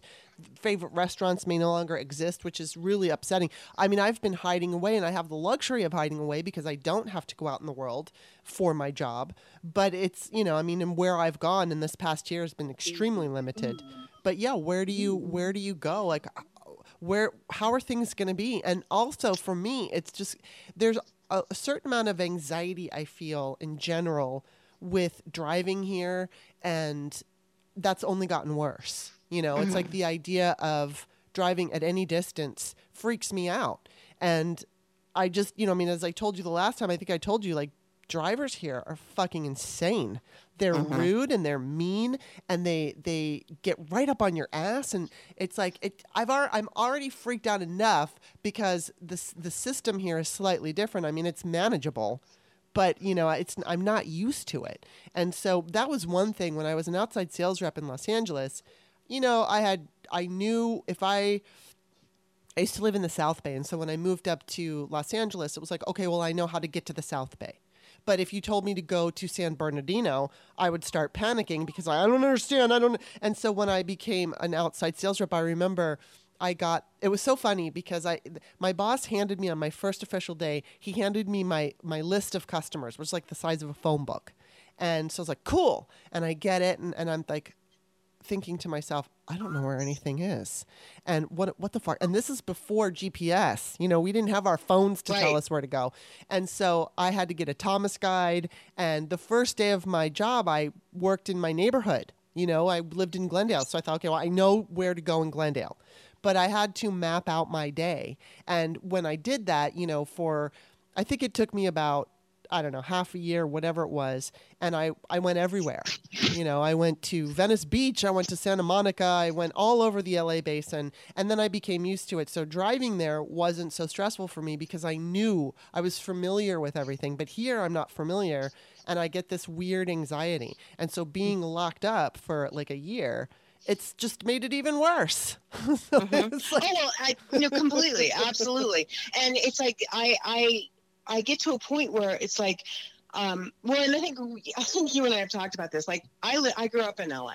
Yeah. Right? So, but I only grew up like the thing about L A people because it is like thirty-six suburbs, you know, forty-seven yeah. suburbs in search of a city. you know, your area of L A is what you know. Yes, so, right. Like, if you get south of downtown, it's seriously, it might as well just be like, if you looked at Google Maps, it should, might as well just be like sea monsters and dragons. I have no idea what's down there. It's like Tus- Tustin. Don't even talk to me about Tustin. I have no freaking clue. I can maybe get you to the forum. Right. That's about it. And I would need G P S for that. Yeah. And, um, and like I, the, G P S is a godsend. It no totally kidding. is because I I just can't function in L A because the Thomas Brothers, I I I thought every city had a Thomas Brothers. Every city right. in every country had a Thomas Brothers. Turns out no, a lot don't. of people don't need it. No, they don't need it. But it's L A is so fucking only huge. In L A. Only here in Southern California do we need the, to- the three orange, the three counties of Southern California that most people travel. I know, and it's Thomas like this Brothers. Huge book. And then on top of it, though, I remember I was so excited because there was a triple A map that would show you the freeway system. So it was like mm-hmm. all of L A, and then so it's like it's, when I could look at it all laid out in one picture, and then go to the Thomas Guide where it's specifics. You know, page mm-hmm. thirty-eight has you on like a mile radius or whatever it does of wherever you are. I mean, it, then it made sense. But I would literally, I would, I would go to my office every Monday when I was selling. It was the bone china and hand painted mm-hmm. ceramic coffee stuff. I would every Monday I would just map out my week, and I would write turn right, turn left. You know what I mean? It was like just like a G P S, just, just like a G P S. You know, yes. it's, it's it's just an, well, and then and then you started printing out. Then we start printing out Yahoo Maps of turn right, turn left, and then right, they right, finally right. got G P S, and we don't have to do that anymore. And thank it's civilized. It's just it's yes. way more civilized. It's so now. much better. Now, now I just have some lady with a British accent screaming at me, and I like that. Turn right here. Oh my God! I, I, I made know. my Waze. I, I gave my Waze a British accent because every time, you know how Waze just sends you on like the craziest yes, path. Yes. I just figured when she sends me down the garden path and to some weird dead end, I just go, "Oh, she's not from here. It's okay. She's foreign. It's not her she fault. She doesn't understand. She doesn't know." Yeah, I'm just much more forgiving. Oh my God. Okay, so I'm gonna totally switch switch the conversation piece right now because I do want to get your opinion on this. I want to talk about a couple of things, and I want to lead into Woody Allen, but I want to talk about Cuomo. And, mm-hmm. uh, you know, I wrote something last week that I, I truly believe this too. I think that especially with right now in our political division with the G O P, that's like the G Q P that you absolutely cannot trust. Um, mm-hmm. Democrats have to be very careful about how they handle sexual assault or sexual misconduct allegations against Democratic mm-hmm. men. That's not to say that we shouldn't believe women. We should absolutely take all everybody seriously um, and do investigations and see what comes out. And, you know, I'm looking at Cuomo, and the way that I feel about it at first was, you know, I, I saw people questioning the timing and, and and wondering if maybe this was some kind of like a Trump thing or, you know, because maybe they would get a, a new governor that would pardon. Well, that means they'd have to get a Republican governor. This is New York. I don't know that's mm-hmm. going to happen. But, I, you know, I do think Democrats have a tendency, like, I don't want the G O P to use our own morality against us because we're very, very quick to say, step down, step down, step down. And in some cases, I think they absolutely should. But then in other cases, it's unclear. And when I look at Cuomo and when I look at, you know, the fact that Rebecca Traister did that article on him, she was talking to people who worked with him in the past. This is not right. like all of a sudden out of the blue, some woman comes along, we've never heard of her, and she's saying something happened. This is a combination of women. This is more than one woman that's talking. And, you know, they worked for him. So I'm thinking that, you know, and then the other thing that I'm just going to throw in there is a man on Facebook, because I guess there was a story that a woman said that he reached up her blouse, that she had bent over and they were at work and he reached up her blouse and touched her underneath that. And somebody said, oh, I can't even imagine that a man, you know, in a work situation would make such a stupid decision. Well, I've, to- I've told this story before, but just real short, I was at a, in a sales call with this guy who I was comfortable with. I met with him several times, and all of a sudden he starts telling me how he, he's married, but he has affairs, and that he demands that whoever he's going to be sleeping with, that they offer him up a recent S T I, S T D test to prove that they don't have disease, because he says, and I'm not even kidding, he said it really slow and very matter of fact, he said, because I'm very oral. and if I get sick, I'm going to kill her. And it was like, okay, are you ki- are you exaggerating with the word kill? Or are you being serious with the word kill? And mm. I'm very oral. W- wouldn't you think, wouldn't, would this same man on social media who said, I can't believe that he wouldn't understand that that's so wrong. Who thinks it's okay to talk to a sales rep and a, a woman sales rep while you're a man and say how oral you are? Mm-hmm. No, th- that's so fucking inappropriate. So I just. Well, and it's also, my, my question is, does that ever work for you? I know, I know. I know. Clearly what's going on to you. Does that ever work for you? You're like, what What person has like just said, let's go? I, I love it in the right room and go, oh, Benny, that is so quiet. Oh, yeah, you're the one. No, no. Don't say that. No. It's like, no, women don't want to get penis pictures from men, and we don't want to hear how oral you are. Thank you. Thank you. It's just like craziness. um, but, you know, it's true. I mean, we both know that men, that, that to even ask the question, and then I would never do that in a right. work setting. I mean, I'm sorry. I've been sitting. I One of the reasons I'm not an actress anymore is that, oh, that time that I was in an audition, and a casting director walked behind me and literally put his hands down my sweater. Oh, my God. And grabbed my breasts. Just like I'm, and I was blown away because I seriously was not, I mean, I'm pretty naive about such things. And I was then, too, because yeah. I was in my early twenties. Sorry. Um, I, I was in my early twenties. But um, it, it's crazy. I yeah. mean, it's insane. It, it men, men will do, men, you know, men, and back then, men would do anything they wanted. And this is the other thing, too, and they even brought this up. I mean, we're gonna, we'll talk about this later, but the Woody Allen thing mm-hmm. is this idea of powerful men right. just doing whatever they want. They can. And, yeah. you know, Jill Winebanks was on, uh, I think she was on, uh, I don't remember if it was Jonathan Capehart or Velshi yesterday, and um, they were talking, she was talking about this, and she goes, I know this is going to be controversial, but I think we should wait until after the investigations for exactly the reasons you said. Mm-hmm. Because... Um, uh, because it's crazy that, that we just sort of automatically go, get rid of them. Right. You know? Right. Make them, make them resign. Yeah. We did that with Franken. We did that with all, right. of, we did that with all these people. We shouldn't do that now only because, mm-hmm.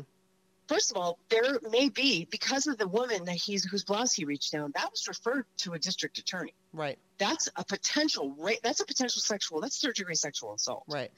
Now, whether it comes to anything or not, I don't know. But here's my point about this. Powerful men, and Jill Winebanks made the point of, he has a history of this, not just treating women badly, but tr- bullying men in a different way right. as well, not mm-hmm. sexually, but in a very powerful way. Mm-hmm. And these rumors have been circulating for decades. Mm-hmm. The same thing was true. Mm-hmm. The same thing yes. is true of Woody Allen. Yes. All of these people, and all of my actors friends gather around Woody Allen like some kind of, you know, walking on water. And they did the yeah. same thing with Weinstein. All right. those actresses. Yeah. What do they expect? They have to spread their legs if they're going to give them. Wait, wait, hold on. Right. What? Right. Oh no, no, we don't, because mm-hmm. it's a job. Right. A exactly. Job. Exactly. And we that, shouldn't that shouldn't have be, to spread no. our legs to get a job. No, and that shouldn't be the expected. And, and the whole thing boils down to patriarchy, to men running everything. And mm-hmm. it's not to say that women running everything is going to make, or, you know, I mean, if, if even if it's half and half, there's still going to be problems. We're still going to have shit, but it's not going to be the same kind of shit, because this is about men, you know, I, I, and oh. This makes me so angry. I mean, th- it reminds me of when Bill Cosby was first accused. As a woman online, if I I, I believed the women. I, I mm-hmm. It didn't take much for me to say, okay, I think he's guilty. Yes, there's mm-hmm. due process, and and but again, how do you prove rape?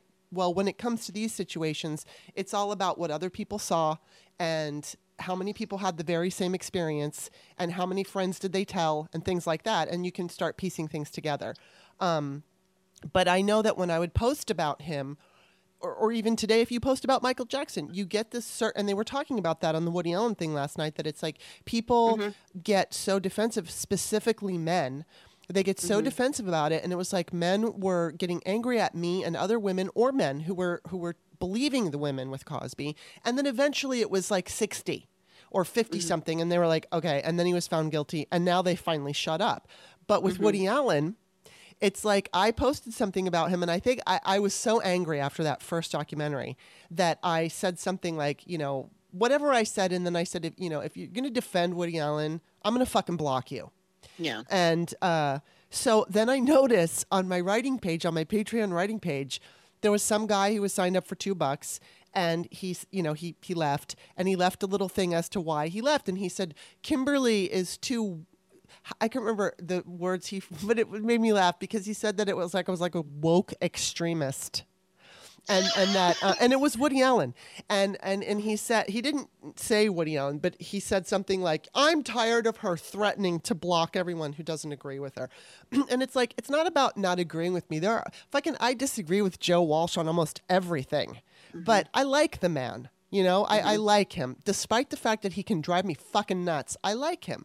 Um, mm-hmm. I don't just block people because they disagree. I'm just, I have no fucking tolerance for people who can justify pedophilia. You know, it's mm-hmm. like, I can't. And, and, or call it some, something else. And this is the thing is, I have a very close friend who's an actor who all he knows is what is the primary surface stuff that you see is Woody. Basically, all he's ever listened to is Woody Allen's, you know, it's like, oh, I was never charged with anything. Right. I was never, well, we know why he wasn't charged right. with anything. Because, and the district attorney is, has been very clear about that all along, mm-hmm. that he felt that there was probable cause, but he didn't think that Dylan would be able to mm-hmm. withstand a, a celebrity trial. Yeah. And that's why he didn't pressed further. He wasn't exonerated, and and I have had this discussion a million times. He wasn't exonerated. No, he wasn't. And this is the thing about Cuomo too. You know, just because, and we, this is true of Weinstein, it's true of Cuomo, it's true of Cosby.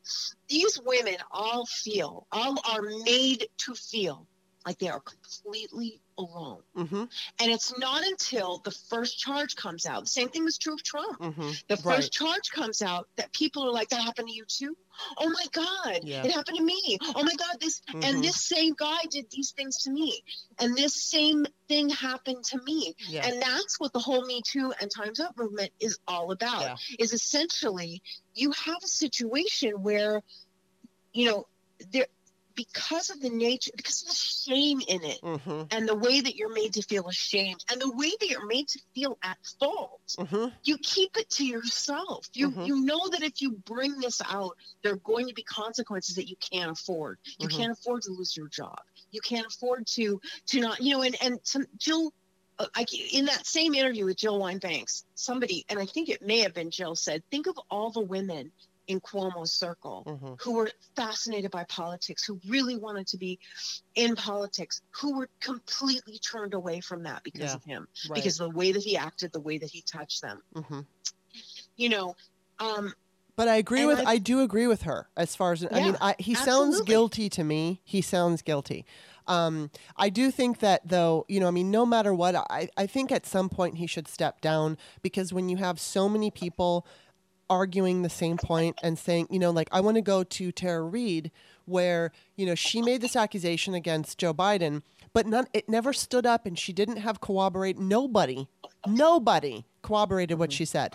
Nobody. And then, you know, I know it was funny because when I brought up to her, my mom, or my mom had brought up to me, I should say, that, you know, back in this time frame, she was saying how it was a hot day and so she wasn't wearing pantyhose. No, no, no, no, no, no. And Sherry Jacobus was all over this, all over fucking Twitter, saying, mm-hmm. no fucking way. I was uh, I was working in the Capitol then, or, you know, on the Hill, and you had to wear your pantyhose. And I mean, back in the nineties, just in a fucking department store, if I got a run in my pantyhose, I yeah, couldn't take yeah. them off. I had to mm-hmm. wear the pantyhose with the run in it or get a new pair of pantyhose.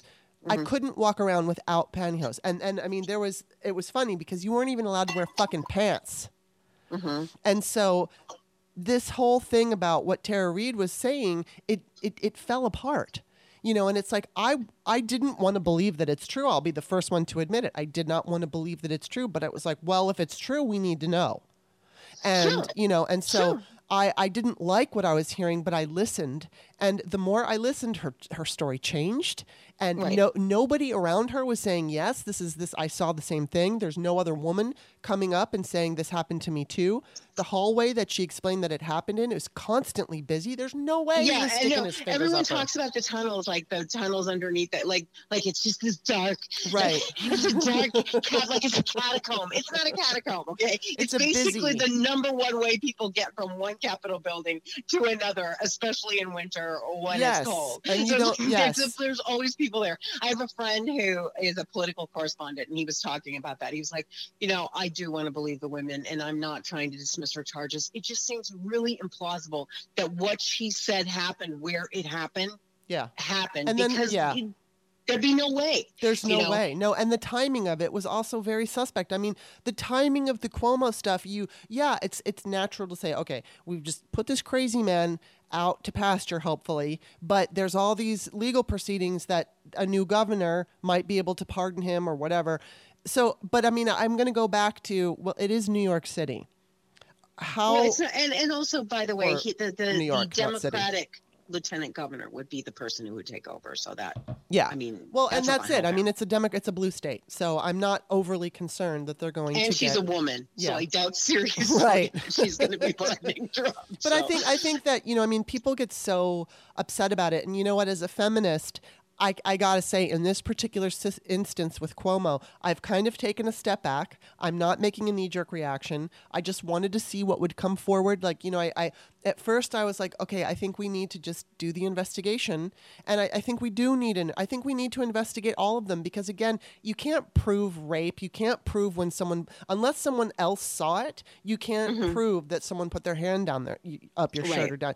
But what you can do is establish patterns of behavior with other people weighing in and what they've seen. And so, like, again, with Tara Reade, she had the, there was an opportunity there for other people. They could have said, yes, we saw this, and yes, we experienced this, but it didn't happen. It wasn't there. Mm-mm. And like with Anthony Weiner, although he wasn't in office, um, he didn't have to step down from anything. He took a fucking picture of himself in bed next to his child, and he was oh sexting. So it's like, we don't need an investigation to decide what he did there. We could literally see it with our own eyes. And, well, you know, and also, you know, even after an investigation, if the, the the the thing about Cuomo is, I I don't think that this is. I mean, I think that a, a lot of what's happening is he's universally despised. Yes, he is. Just by people who work for him. He just generally is, because he's really kind of he's not a nice guy. Yeah. And you can sort of say, you know, and and and not only that, but if you listen to his.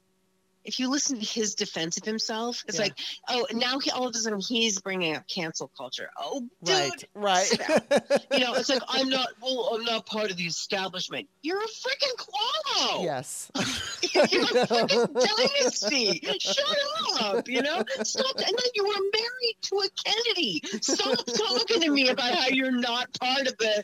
Oh, I'm not part of the vanguard. I'm not part of that. You are the vanguard. You right. are here. You know, your yeah. kids are Kennedy. Don't even with that, you know. And it's like, I, I mean, he's just, you know, his and his, you know, his apology. Anytime somebody apologizes with, "I'm sorry, you misunderstood," right, right, no, I, I'm no, done. No, I'm don't, done. Yeah, uh, but I mean, yeah. don't fire him. Just investigate him. And yeah. And the reason this all came to light, the investigation part of it, is because he lied about the nerve. He lied about his COVID numbers. Mm-hmm. You know, this all started with the lies about the COVID numbers. Yeah. And and so, you know, he did do that. Mm-hmm. And and I don't care what his excuse is for that. There was no excuse for that. He didn't have to do it. Yeah. But he did it.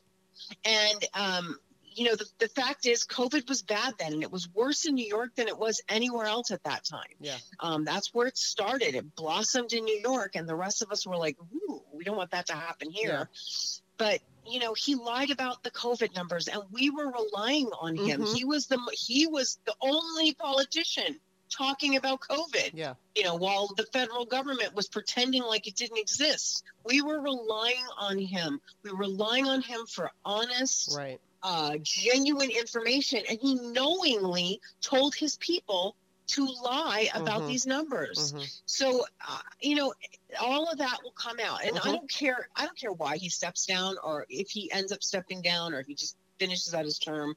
Whatever happens, happens. But the fact is, my new thing, especially since Franken is, Um, and even the woman, by the way, who complained about Franken mm-hmm. w- said that she didn't think he should have resigned. Right. She said, I didn't think it was bad enough that they would force. But Kirsten Gillibrand, mm-hmm. all of these people came out and demanded that he resign. Mm-hmm. And I think it was a mistake. I yeah. think an investigation I should agree. have happened. And he asked and for one. This- yeah, he asked for one. Uh, Franken said, let's have an investigation. I think when somebody says, let's have an investigation, we, we should have that investigation. And sure, you know, I mean, due process. It's, yeah. it's, it's only fair. And the Cuomo has said the same thing. Mm-hmm. Let's finish the investigation. Mm-hmm. And Jill Winebanks, who is a woman who believes mm-hmm. that he's a bully, mm-hmm.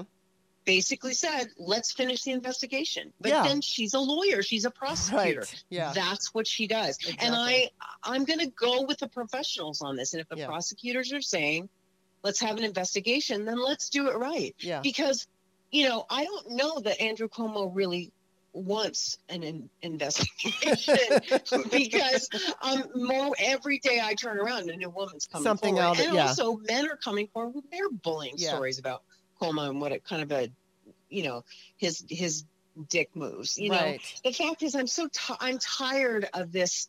This is all part of the patriarchy. You mm-hmm. know, men get to act. And I've seen this in studio executives mm-hmm. all the time. They get to act any damn way they want. They yeah. get to be as bad as they want. Yeah. They get to be as mean as they want. And even if they're not sexual abusers, they get to be as mean and mm-hmm. bullying as they want, as violent as they want. And because they are who they are, they are given kind of a, a pass at that. And they and expect that, it. Yeah. Yeah, exactly. Everywhere. They expect it in every aspect mm-hmm. of their lives. They go to restaurants. Mm-hmm. They're horrible, you know. Yeah, it was the one the one good piece of advice my father ever gave me about dating was, if he's mean to the wait staff, that's the end of him. Yeah. Seriously, that's the end of him. Just yeah. dump him. Because if he's mean to the wait staff, that means that as soon as the glow wears off, he's going to be mean to you. Exactly. And, yeah. And, you know, because that's how that's how people are. And the same thing is true of women, by the way. If they're oh, mean yeah, to absolutely. the wait staff, you know that that's going to be you in like a year. Right. So, um, but yeah, so that's the whole thing about men in power. And, and this is, everyone has known about Cuomo. Everyone knew about Harvey Weinstein. It was, uh, yeah. it was an unspoken, everyone knew about, about Woody. I mean, this is the thing about Woody Allen is I think, I can't remember if we talked about this the last time we talked, so I don't think I'd seen the special yet, mm-hmm. but the archives of his scripts, yes, every single script is the same thing. Yep. It's him having an affair with an underage girl, yeah, you know, and it's like, it, it's a running recurring mm-hmm. theme in all of his movies. Mm-hmm. And then there was He's an artist, yeah, a fifty or sixty year old guy sleeping with a seventeen year old, right? And th- and making it that she wanted it, that right. it was her going after him, so it was all justifiable. And the thing that makes me sick about this is that, you know, I mean, I didn't, I knew about Soon-Yi, but I didn't know.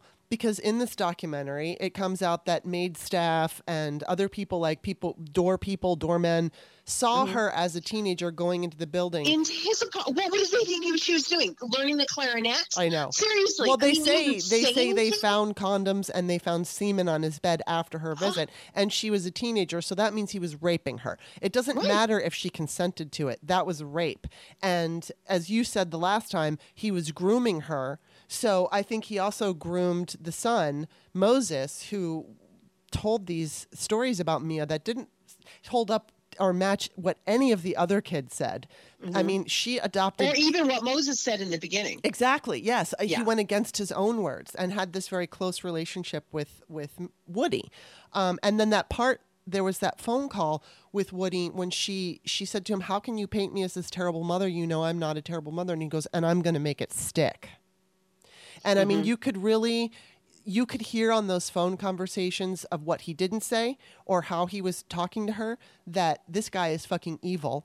And he mm-hmm. presents himself to be this self-deprecating funny man on stage. But behind the scenes, he's not what he's presenting himself to be. And the worst part of it is you have Dylan. Now, I had no idea. I knew he was with Soon-Yi, but I didn't really realize that it had started. I mean, obviously was something wrong with it. Anybody who's going to be dating your girlfriend's daughter, there's something fucking really wrong with it. And I knew that, but I, but, but you know, he, he his stupid thing of my only crime was that I fell in love with Mia's adult daughter. Okay. Not adult, but that's right. what we hear. And we don't overly question it, but you know, what I didn't know until Dylan wrote her, her, her thing was that he stuck his head in her crotch when she was five years old, and he would take deep breaths in, and he would put mm. his thumb in her hindquarters mouth. and, you right. know, and uh, her mouth and her hindquarters. And, mm-hmm. you know, and so I believe her one hundred percent. Her story never changed.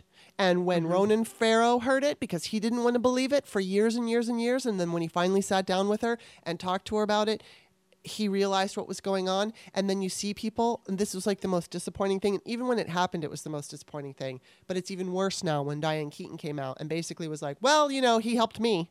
So yeah, well, he's like, I wouldn't have a career if it weren't for. But see, right. that's the whole thing. Is everybody, all these act, all my actor friends believe somehow Woody Allen's going to come along and make their career. And and but you know, there are plenty of. I will say, I was heartened. There are plenty of actors who yeah. look back and went, I wish I hadn't yes. done it. Me wish too. I hadn't done yeah, it. I'm I felt the same now. Way, yeah. I'm a mom now, and I wish I hadn't done it. And they gave their um, money back. They gave their salary back. Or yeah, they exactly. donated it or and, something. And it's like and. I think that, and well, and apparently he's having trouble getting yes. American distributors to release his movies. Um, the, it happens, but it happens from the European end. Yeah, so he made a lot whenever, of money. You know, from yeah, Europe. Europe seems to have less of a problem with that, right. especially France. You know, they love Roman. They love their Roman Polanski. Yeah. Um. So what are you gonna do? Yeah. Um. But I just, I have a like the the problem is is that all of this is public. Like. All mm-hmm. of this is public record. There are mm-hmm. depositions mm-hmm. that are very specific mm-hmm. about the fact that her story never changed. The mm-hmm. only thing, the only thing out there that says that she wasn't telling the truth is that New Haven report. Right, which and that paid was for. A fix from the beginning. Yes. And they they mangled, and that was one of the reasons why she was so fragile she couldn't testify. Yeah. Is because New Haven abused her mm-hmm. so abominably. Yeah. By constantly interviewing her and making her relive it over and over, over again. Over and over yeah. again, which you're never supposed to do. Yeah. And um, they... Uh, you know, it, essentially they ruined her as a potential witness. Mm-hmm. And that's one of the reasons why the district attorney was just like, I can't put this kid on the stand. Mm-hmm. She'll crumble. She'll fall apart. Mm-hmm. You know, I mean, and um, I I felt, I, you know, I saw it was so, because you could tell how that tortured him, mm-hmm. you know, yes. and he was like, I just don't even know what to do here. And he basically, you know, and she said, I wish I'd had the opportunity mm-hmm. to testify against him, mm-hmm. to at least have my day in court. Mm-hmm. And um, she said, I wish I'd been stronger. And he goes, don't you dare ever blame yourself. Right. Like, but well, I mean, she was seven. She was seven, you know, yeah. I mean, she... exactly. She was a child.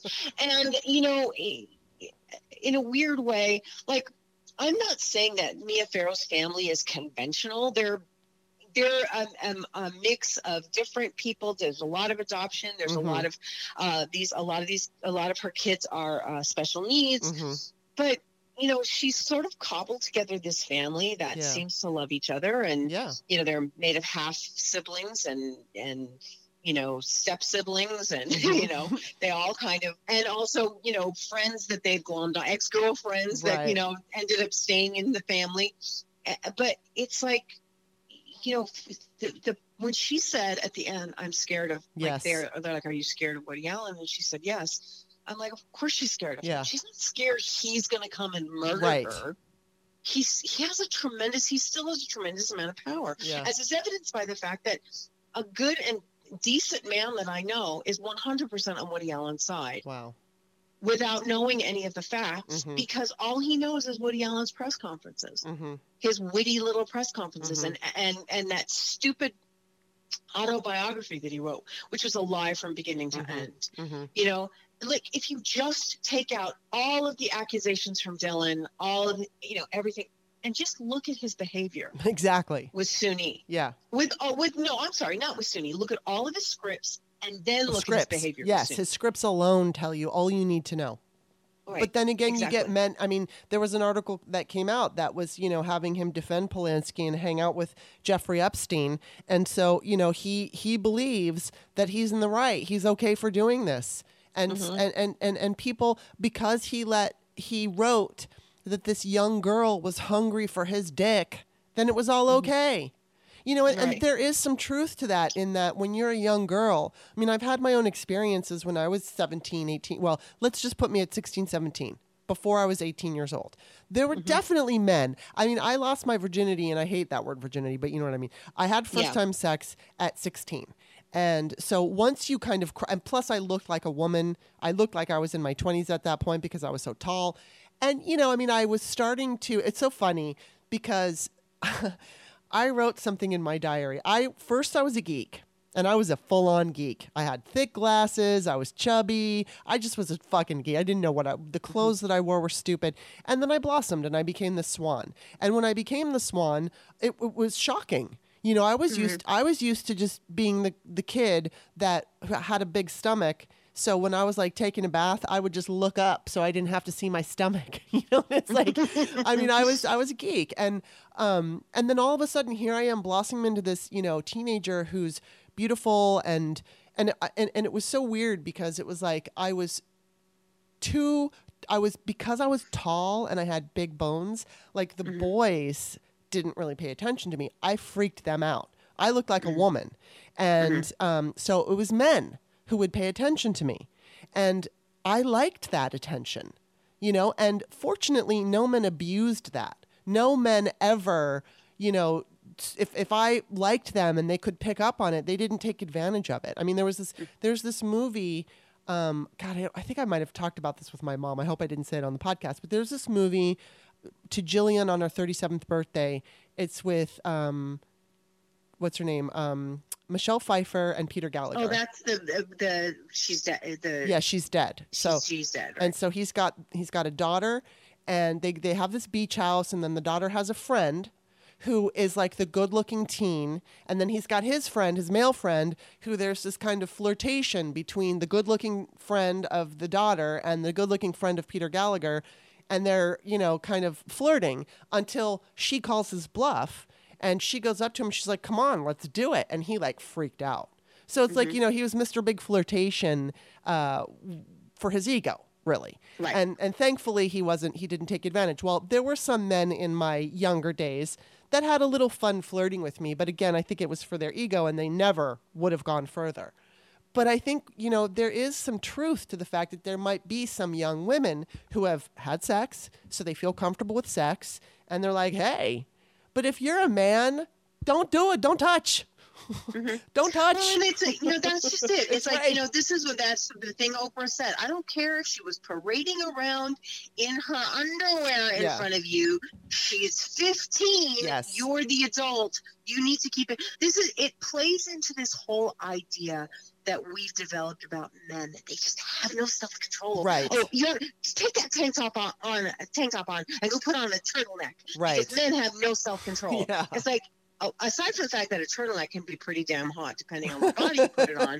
I mean, essentially everything shows. Am yeah. I right? You yes, know, just it because does. The skin is covered doesn't mean everything's not showing. Right. So this whole idea that men, their skin just drives a man wild right. and can't control his baser impulses. Mm-hmm. It's crazy. Crazy, yeah. You know, no, men, and this is this whole thing with Sarah Sarah Everard in in Great Britain.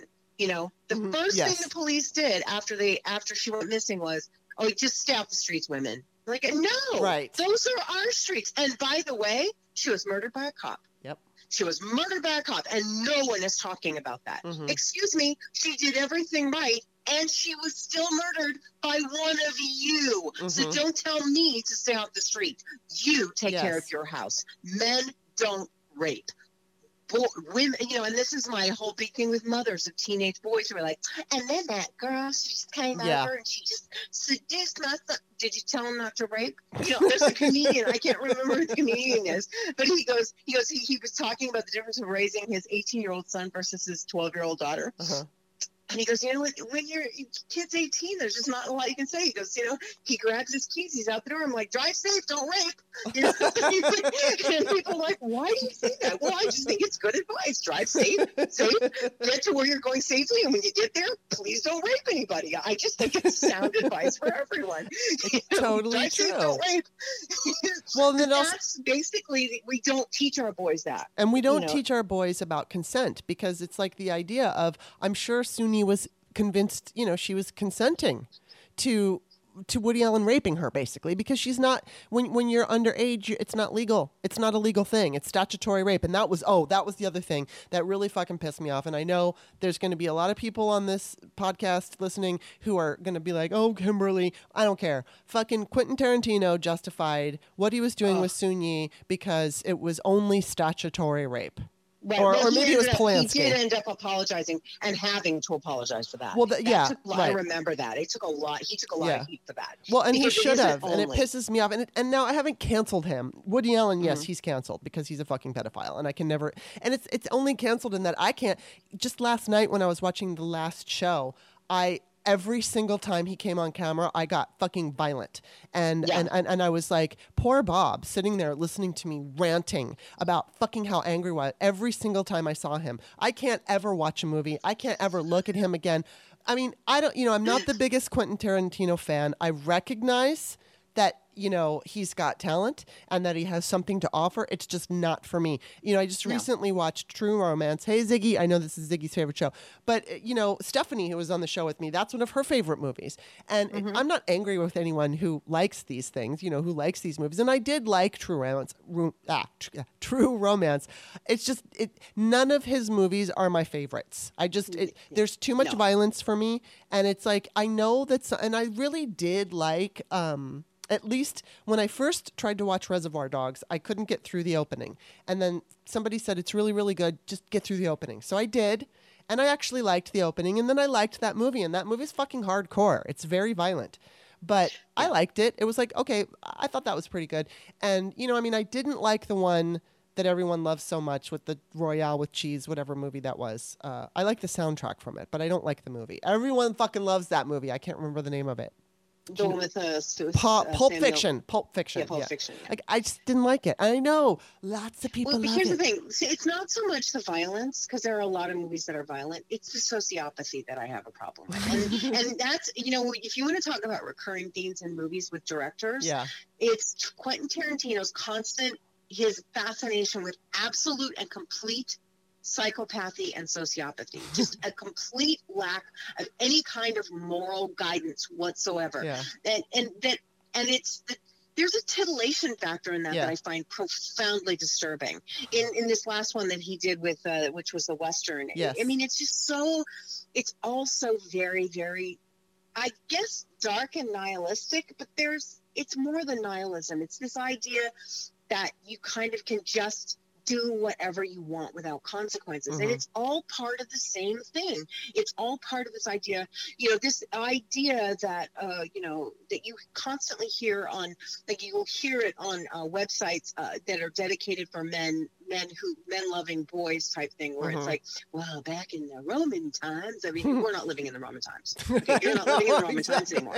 Well, you know, girls used to get married at thirteen. We're not living in those times anymore. You know, and, and when that clip with Roman Polanski came on in the uh, in the last episode of, of Alan D. Farrell, mm-hmm. um, and he was like, well, she wasn't, she wasn't, um, uh, you know, unfamiliar with sexual, she was thirteen. Right. Uh, and not only that, and this is something you didn't mention last night, he had drugged her. Right. So, right. no, absolutely, absolutely not. No.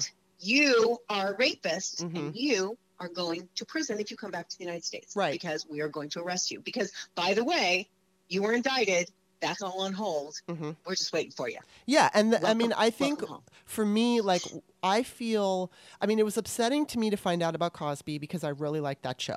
It was mm-hmm. a part of my growing up, and, you know, it really held up. If you watch it now, it's still funny. Mm-hmm. You know, it's, it's very funny. It's entertaining. It's funny. And so there's a betrayal that you feel like, oh my God. But with Woody Allen, it feels different. It feels a little bit more personal. And I think for me, it, it comes from, number one, when I was a kid, I was savvy, and my, my parents split up when I was three. And so my dad would have me on the weekends, and both my mother and my father never treated me. I mean, they always treated me like their daughter and like a little child and everything. But there was also this part of me that I was savvy, and they just let me hang out with their friends. And it's like, you know, for instance, in Maryland, uh, kids would refer to, like, if, if my mom had a friend, she never made me do this, but my aunt and uncle did. So, like, if they had a friend, uh, Doris and Smitty, I'd have to call them Miss Doris and Mister Smitty. And mm-hmm. my mother never made me call anybody Mister or Miss. I just always called mm-hmm. them by their first name. And so my father and mother had more of a casual relationship. And then with my father, you know, when I was like six years old, I would watch, he would let me stay up and we would watch Saturday Night Live. And mm-hmm. I, I got it. You know, I mean, there were, I'm mm-hmm. sure things that went over my head, but for the most part, I got it. And I felt really cool that I was able to kind of hang with adults and that I got their sense of humor. And so my father was a fan of Woody Allen. And, you know, living in Russia, we would get all these movies to watch and so many Woody Allen movies. And my dad would laugh and I would laugh. And, and so it's like, I feel like I've been betrayed by him because I felt like cool for liking him. And even though there was always this little bit of grossness about him, not just because he was not the best looking man, but he's like, because like, who the fuck wants to fuck him? I never understood that. But, um, and I shouldn't say that because that's really mean, but I can say that now because he's a pedophile, so fuck him.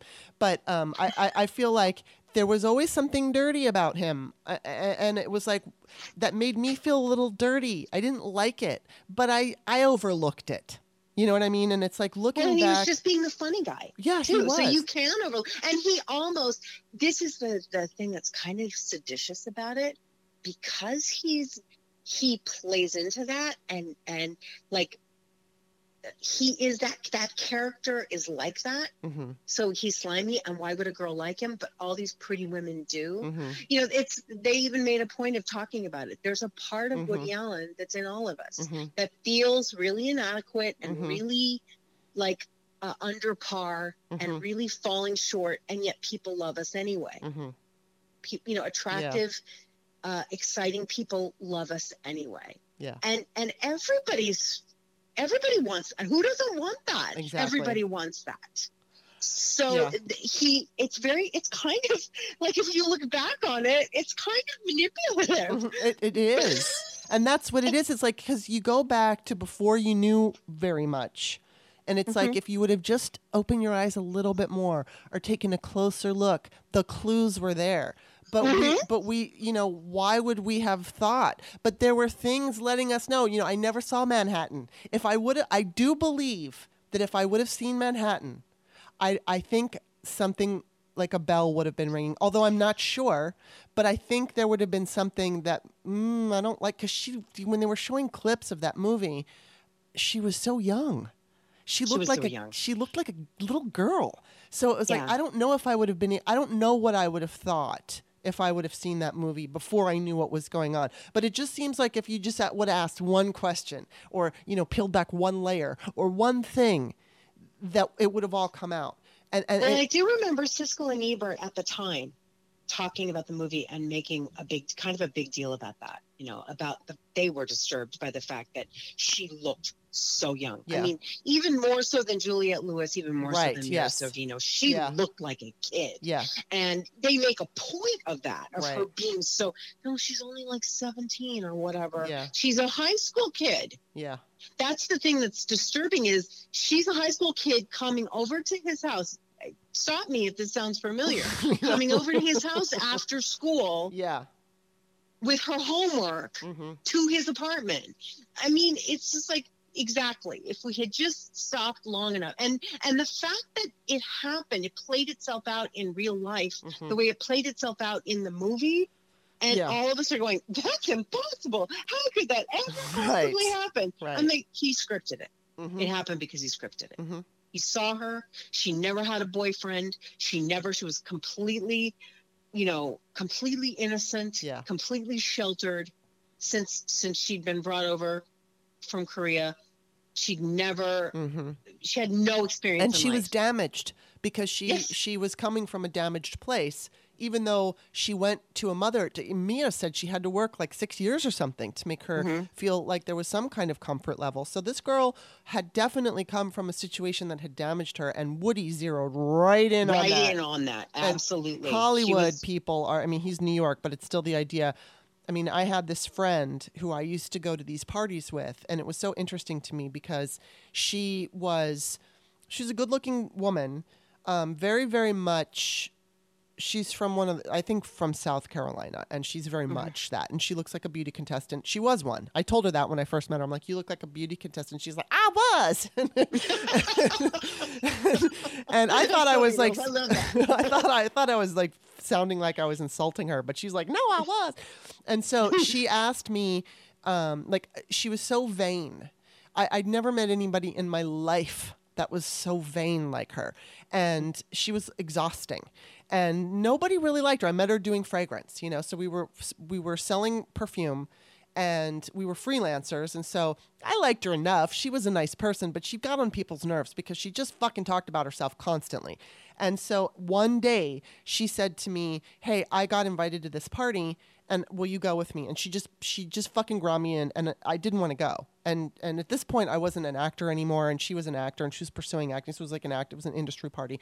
And so finally she wore me down, and I was like, fine. So we went to this party, and I actually wound up having a lot of fun because I didn't give a shit what people thought right. of me for the first time ever. And so I was just so jaded, and I was enjoying being jaded, and I was enjoying walking around, you know, just fucking with people. And yeah, and, and it was fun, and I loved it. And so, but, but I watched her, and it was amazing to me because there was this one guy, he, he wound up, I think she got invited to this party because of this guy, and I don't know who he was. He was, I think he was Armenian or something like that. And he had a lot of money, and somehow, li- you know, made her believe he was connected. And he told her, you're going to be, I'm going to make you a star. You're going to be a star, and all this stuff. And he would fawn all over her. And so, you know, why don't you come to this party? So she invites me to the party. I don't even know if he was there. I eventually I did meet him. But what I noticed was when we would go to these parties. Now, first of all, she was an anorexic and a bulimic and an alcoholic. Ugh. And oh, she God. had by the t- when I met her, she was twenty-eight. She had all new teeth because she had completely killed her teeth from bulimia. And um, her grandmother bought her her boobs. And I mean, she was a smart girl. And she literally, she had a really good heart, but she was such a fucking mess. And she was so insecure. It, I've never met anybody in my life so insecure. And so that's why she would talk about herself all the time, because she was just so insecure. And so we would go to these parties, and I had my attitude. I was just like, whatever. And I think my energy came across. People were like not wanting to deal with me. I could have fun at these parties, but I people did not, they would fawn all over her. And I and they would... You know, not people who wanted to fuck with her or fuck her. There was women who would do it too, but it was like they Hollywood and and this goes to Woody Allen can sniff it out.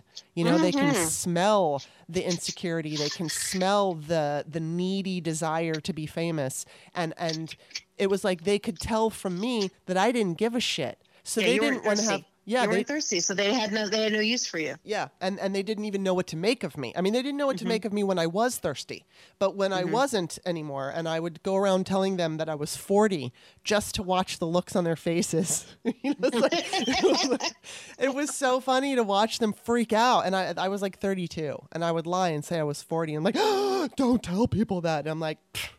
I, shut the fuck up. That was, it was so ridiculous, but I had fun because I got to have that attitude. But I've never gotten over how the difference of how she was treated. And then the, the funniest part was my neighbor had a party and invited me. And so I brought her and no, and, and this was a real life party. It wasn't actors. It was just normal people, no producers, no nothing. No one liked her. Like she mm-hmm. repelled everybody, and it wasn't because she was a bitch. She was a nice woman. It was she. She was just fucking never stopping. To, oh my God! And it was like we went to this one party one night where we had to dress our fantasy, and so she dressed kind of like a little Barbie, and she was wearing this cute little outfit that showed off her figure and everything. And then the, and then and then I was wearing this long black dress, and I, I my fantasy. Uh, I guess like childhood fantasy. I just chose movie star. That really wasn't my fantasy mm-hmm. as a child, but I thought, okay, I'll be the movie star. So I have this long black dress, and I have this long cigarette thing, and you know, and, and we meet this guy who it was David Cantor. He was like the son of the guy who owned Cantor's in in right. L A, and so he was wealthy. And I remember, like, we met them at the party, and he didn't have want to have anything to do with me. He was all over her. So then he invites her, and I go with her, to the next time we go out. It's Halloween, so we get dressed up again. Well, this time I was the sexy Hellcat, and I was wearing a skirt and a tight sweater, and she went as Emma Peel. And she was wearing this outfit that covered her from head to toe. And it was actually a work uniform, but she worked for, I don't know if I'm going to say this right, Thierry Mugler, that perfume, that. Oh, yeah. The, she's a designer. And so it was a jumpsuit, like a jumpsuit. Yeah, it was like a jumpsuit, right. But she was completely covered. So when we went out that night, because I was, I mean, I wasn't wearing like slutty cat, if you will, and I don't mm-hmm. like that slutty cat, but just to give you an, I, but I was sexy hellcat, you know, I had that mm-hmm. sexy look to me. And he was all over me this time and completely ignoring her. And it drove her nuts. And I didn't even like him. I thought he was an asshole. But it was like, he, you know, he kept he kept saying, you know, let's ditch your friend and all this stuff. So I decided, though, because I, I didn't like him, but he had a lot of money. So I thought, you know what? Tonight I'm going to pretend that I'm I'm Paris Hilton. And I started demanding things of him. I'm like, I want a limo. And I want to fucking drive around L A and I want champagne. And like within an hour, we were in a limo with champagne. And I'm like, I want to go here and I want to do this. And I, you know, it's like just for the one night, you know, and I, I, I, I led him to kind of believe that maybe I would go out with him again. And of course, I never did. But it was like, you know, but endless, endless. Endless from her. I should have worn a different outfit. I'm covered up. Nobody's paying attention to me. And it was like all fucking night. And it was like, you know, when I met this guy and he was all over her and he wasn't paying any attention to me, I didn't give a shit. You know, it's like, yeah, and I'm an insecure person. How sad that is for her, because here's I know. the thing. The fact is, and you and I both know it, that it's the one thing that doesn't last is your looks. Exactly. Your looks go. And if you find somebody, and if that basically the only value that you have mm-hmm. is, is your skin, that skin is going to end up getting wrinkled down the road. Yeah. So you have like, you know, you have a, a, a you're on a time clock mm-hmm. and you have to find the husband and get the ring on before all of that starts to fall apart. Um, and then hope your hus- hope, yeah, then you hope your husband doesn't trade you in for a younger woman. Well, and even if he does, you better hope that you don't have a prenup. Exactly. You know, you just basically take the money and run. I mean, it becomes an enter. It sort of weirdly mm-hmm. becomes this negotiated negotiated enterprise. Mm-hmm. I just find really frightening and appalling, because, you know, I, I've been with people who, you know, make you wonder, you know, like I, I basically was with someone for several years who, if I got the flu, it was like, he was like, oh God, like get over it, you know. Wow. I guess this means, I guess this means you're not cooking dinner tonight. You oh, know? Fun. And I thought to myself, what if I ever got cancer? Right. Who would take care of me? He mm-hmm. wouldn't. Take, he wouldn't take care of me. Mm-hmm. He would abandon me. Mm-hmm. You know, because it's all about him mm-hmm. and him looking after and me looking after him and how I fit into his life to take care of him and his dreams and his aspirations. And I used to say this all the time. I would tell him what I wanted, and he would give me what he thought I deserved. Wow. And and a lot of women put up with that. Yeah, they do. And, and she's definitely one of them, because you know what? She wound up getting married, and I had talked to her. She wound up voting for Trump, so I don't talk to her anymore. But um, she told me that for a year in their marriage, her husband wouldn't even speak to her. Can you fucking imagine? And I don't exactly remember why. I, I can't remember what the reason was, but I don't care what the reason was. If you're mm-hmm. married to someone for a year and they don't talk to you, she's like, he didn't say a word to me. I mean, they have kids. So, you know, he talked with the kids, but he just ignored her. And, you yeah, know, and no. she put up with it. And and it's because she had no value. And it, and it was sad. You know, I mean, I had a lot of fun with her, because we went to all these parties. And I, I always kind of looked at myself as this, um, I don't know, like I was I was there for her. I, I, I think there was like some karmic reason or some, you know, reason, because she was living in Los Angeles from South Carolina. I I grew up in L A since the age of nine, so I was comfortable there and I understood things, and my mother lived there. She was there alone, and I, I know that she felt like a fish out of water, um, but she would go on and on and on and on about herself all the fucking time. And it was just... It was my, I, I think like my mind would shut down and I would become numb instead of getting upset with her. And then eventually toward the end of our, because she, she wound up meeting this guy who she married. And so when she met him, of course, we didn't see each other very often after that, which was fine with me, because there was this one time we went to this bar and she got so drunk. It was like two o'clock in the morning. and they were calling for last call. And so I said, okay, I'm going to go to the bathroom. And it was, it, I don't know if you know where the Mirabelle restaurant was on um, Sunset. Oh, yeah. So it's Red Rock. We went to Red Rock. That's where Mirabelle used to be.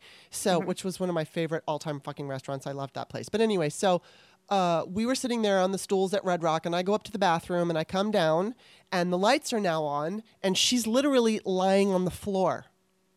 And I had told the bartender, because she kept asking for more drinks, and I whispered to him and I said, I don't give a shit if you charge her, but please just give her water. And mm-hmm. um, I think he was continuing on giving her alcohol. You know, he was giving her alcohol.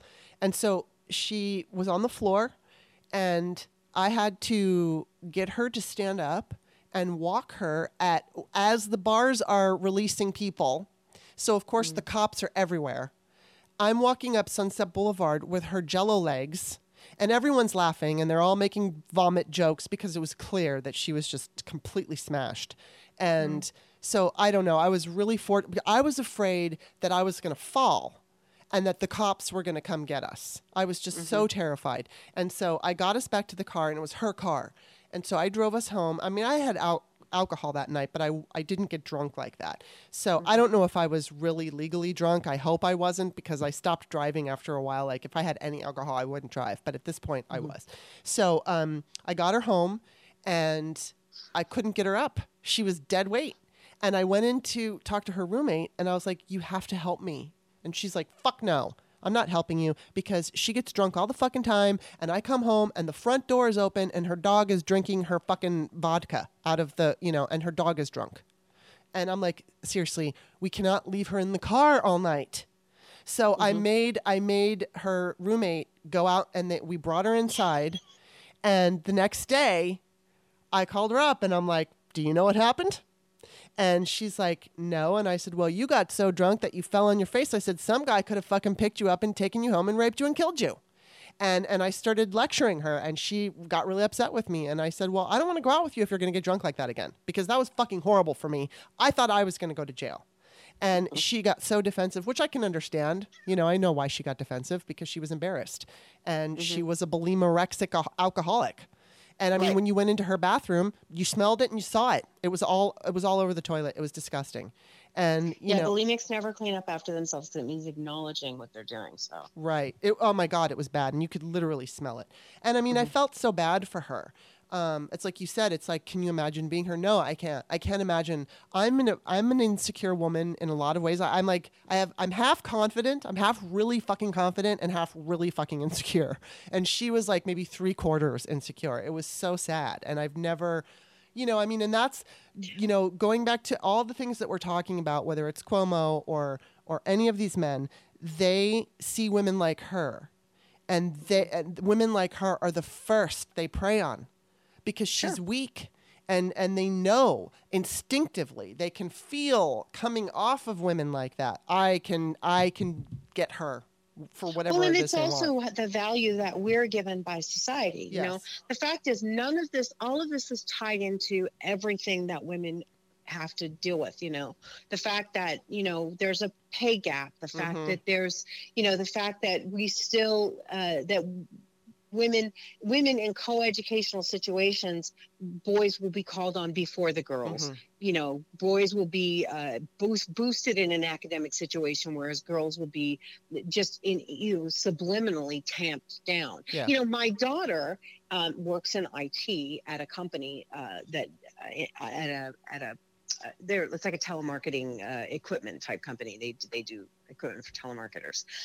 She makes a decent living. She's been there for a couple couple of years.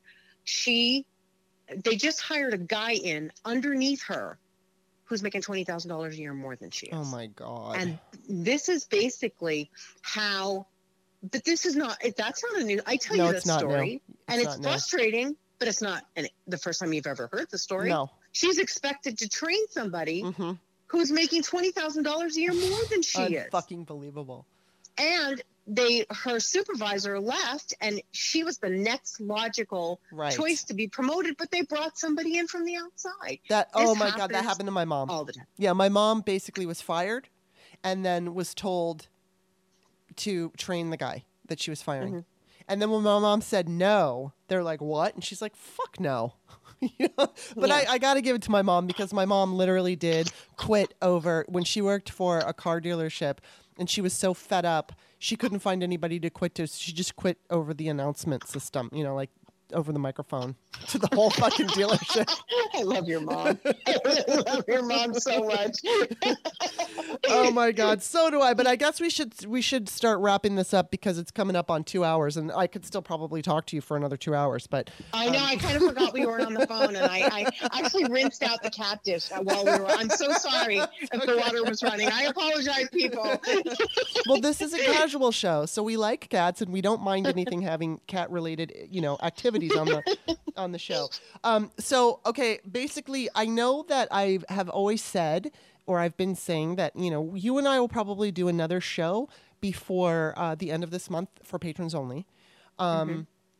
But then I was thinking, too, maybe what we can do is pre-record, because I've, I'm going to pre-record shows when, when I go stay with my mom. And I really don't know how long. Like, I look at the last time I stayed with her, I got there on a Friday night, or maybe a Thursday night. And then on Friday, she had the operation. And then it was just over two weeks that Sunday uh, that mm-hmm. I went home. So this time her operation is on a Monday. So I don't know if it'll be a Sunday that I get home, and I obviously do shows on myself. Since you and I are clearly good at talking about things that aren't necessarily timely in the news today, you know, I think maybe we can set up a, a conversation that we can have for everybody uh, while I'm helping my mom, and then I don't have to worry about it, because it's like, it's, it's, it's so stressful, you know? I mean, mm-hmm. even when she's feeling better, I'm not in my own space, and mm-hmm. you know, it's, it's just, it's a stressful situation. So just wanted to put that out there, something for you to think about. And I would love that. And then I'll definitely uh, be in touch, and we'll do another patrons only show a little later this month. Okay. All right. Well, then um, I'm just going to put for, for anybody who listens on Stitcher and everything, what is your, what is your Twitter? You can find me at, at Amanda So. Amanda S O. Okay, perfect. Sorry. And then I'm at author Kimberly, K I M B E R L E Y. You can also find my books, which I would highly recommend. Check them out on Amazon. I've got Peyton's Choice, American Woman, The Virgin Diaries, and Ain't No Sunshine, Men Reveal the Pain of Heartbreak. If you like any of my books, please review them. Thank you, Amanda. It was so awesome Thank talking you. to you. I will talk to you next time. Okay. Take care.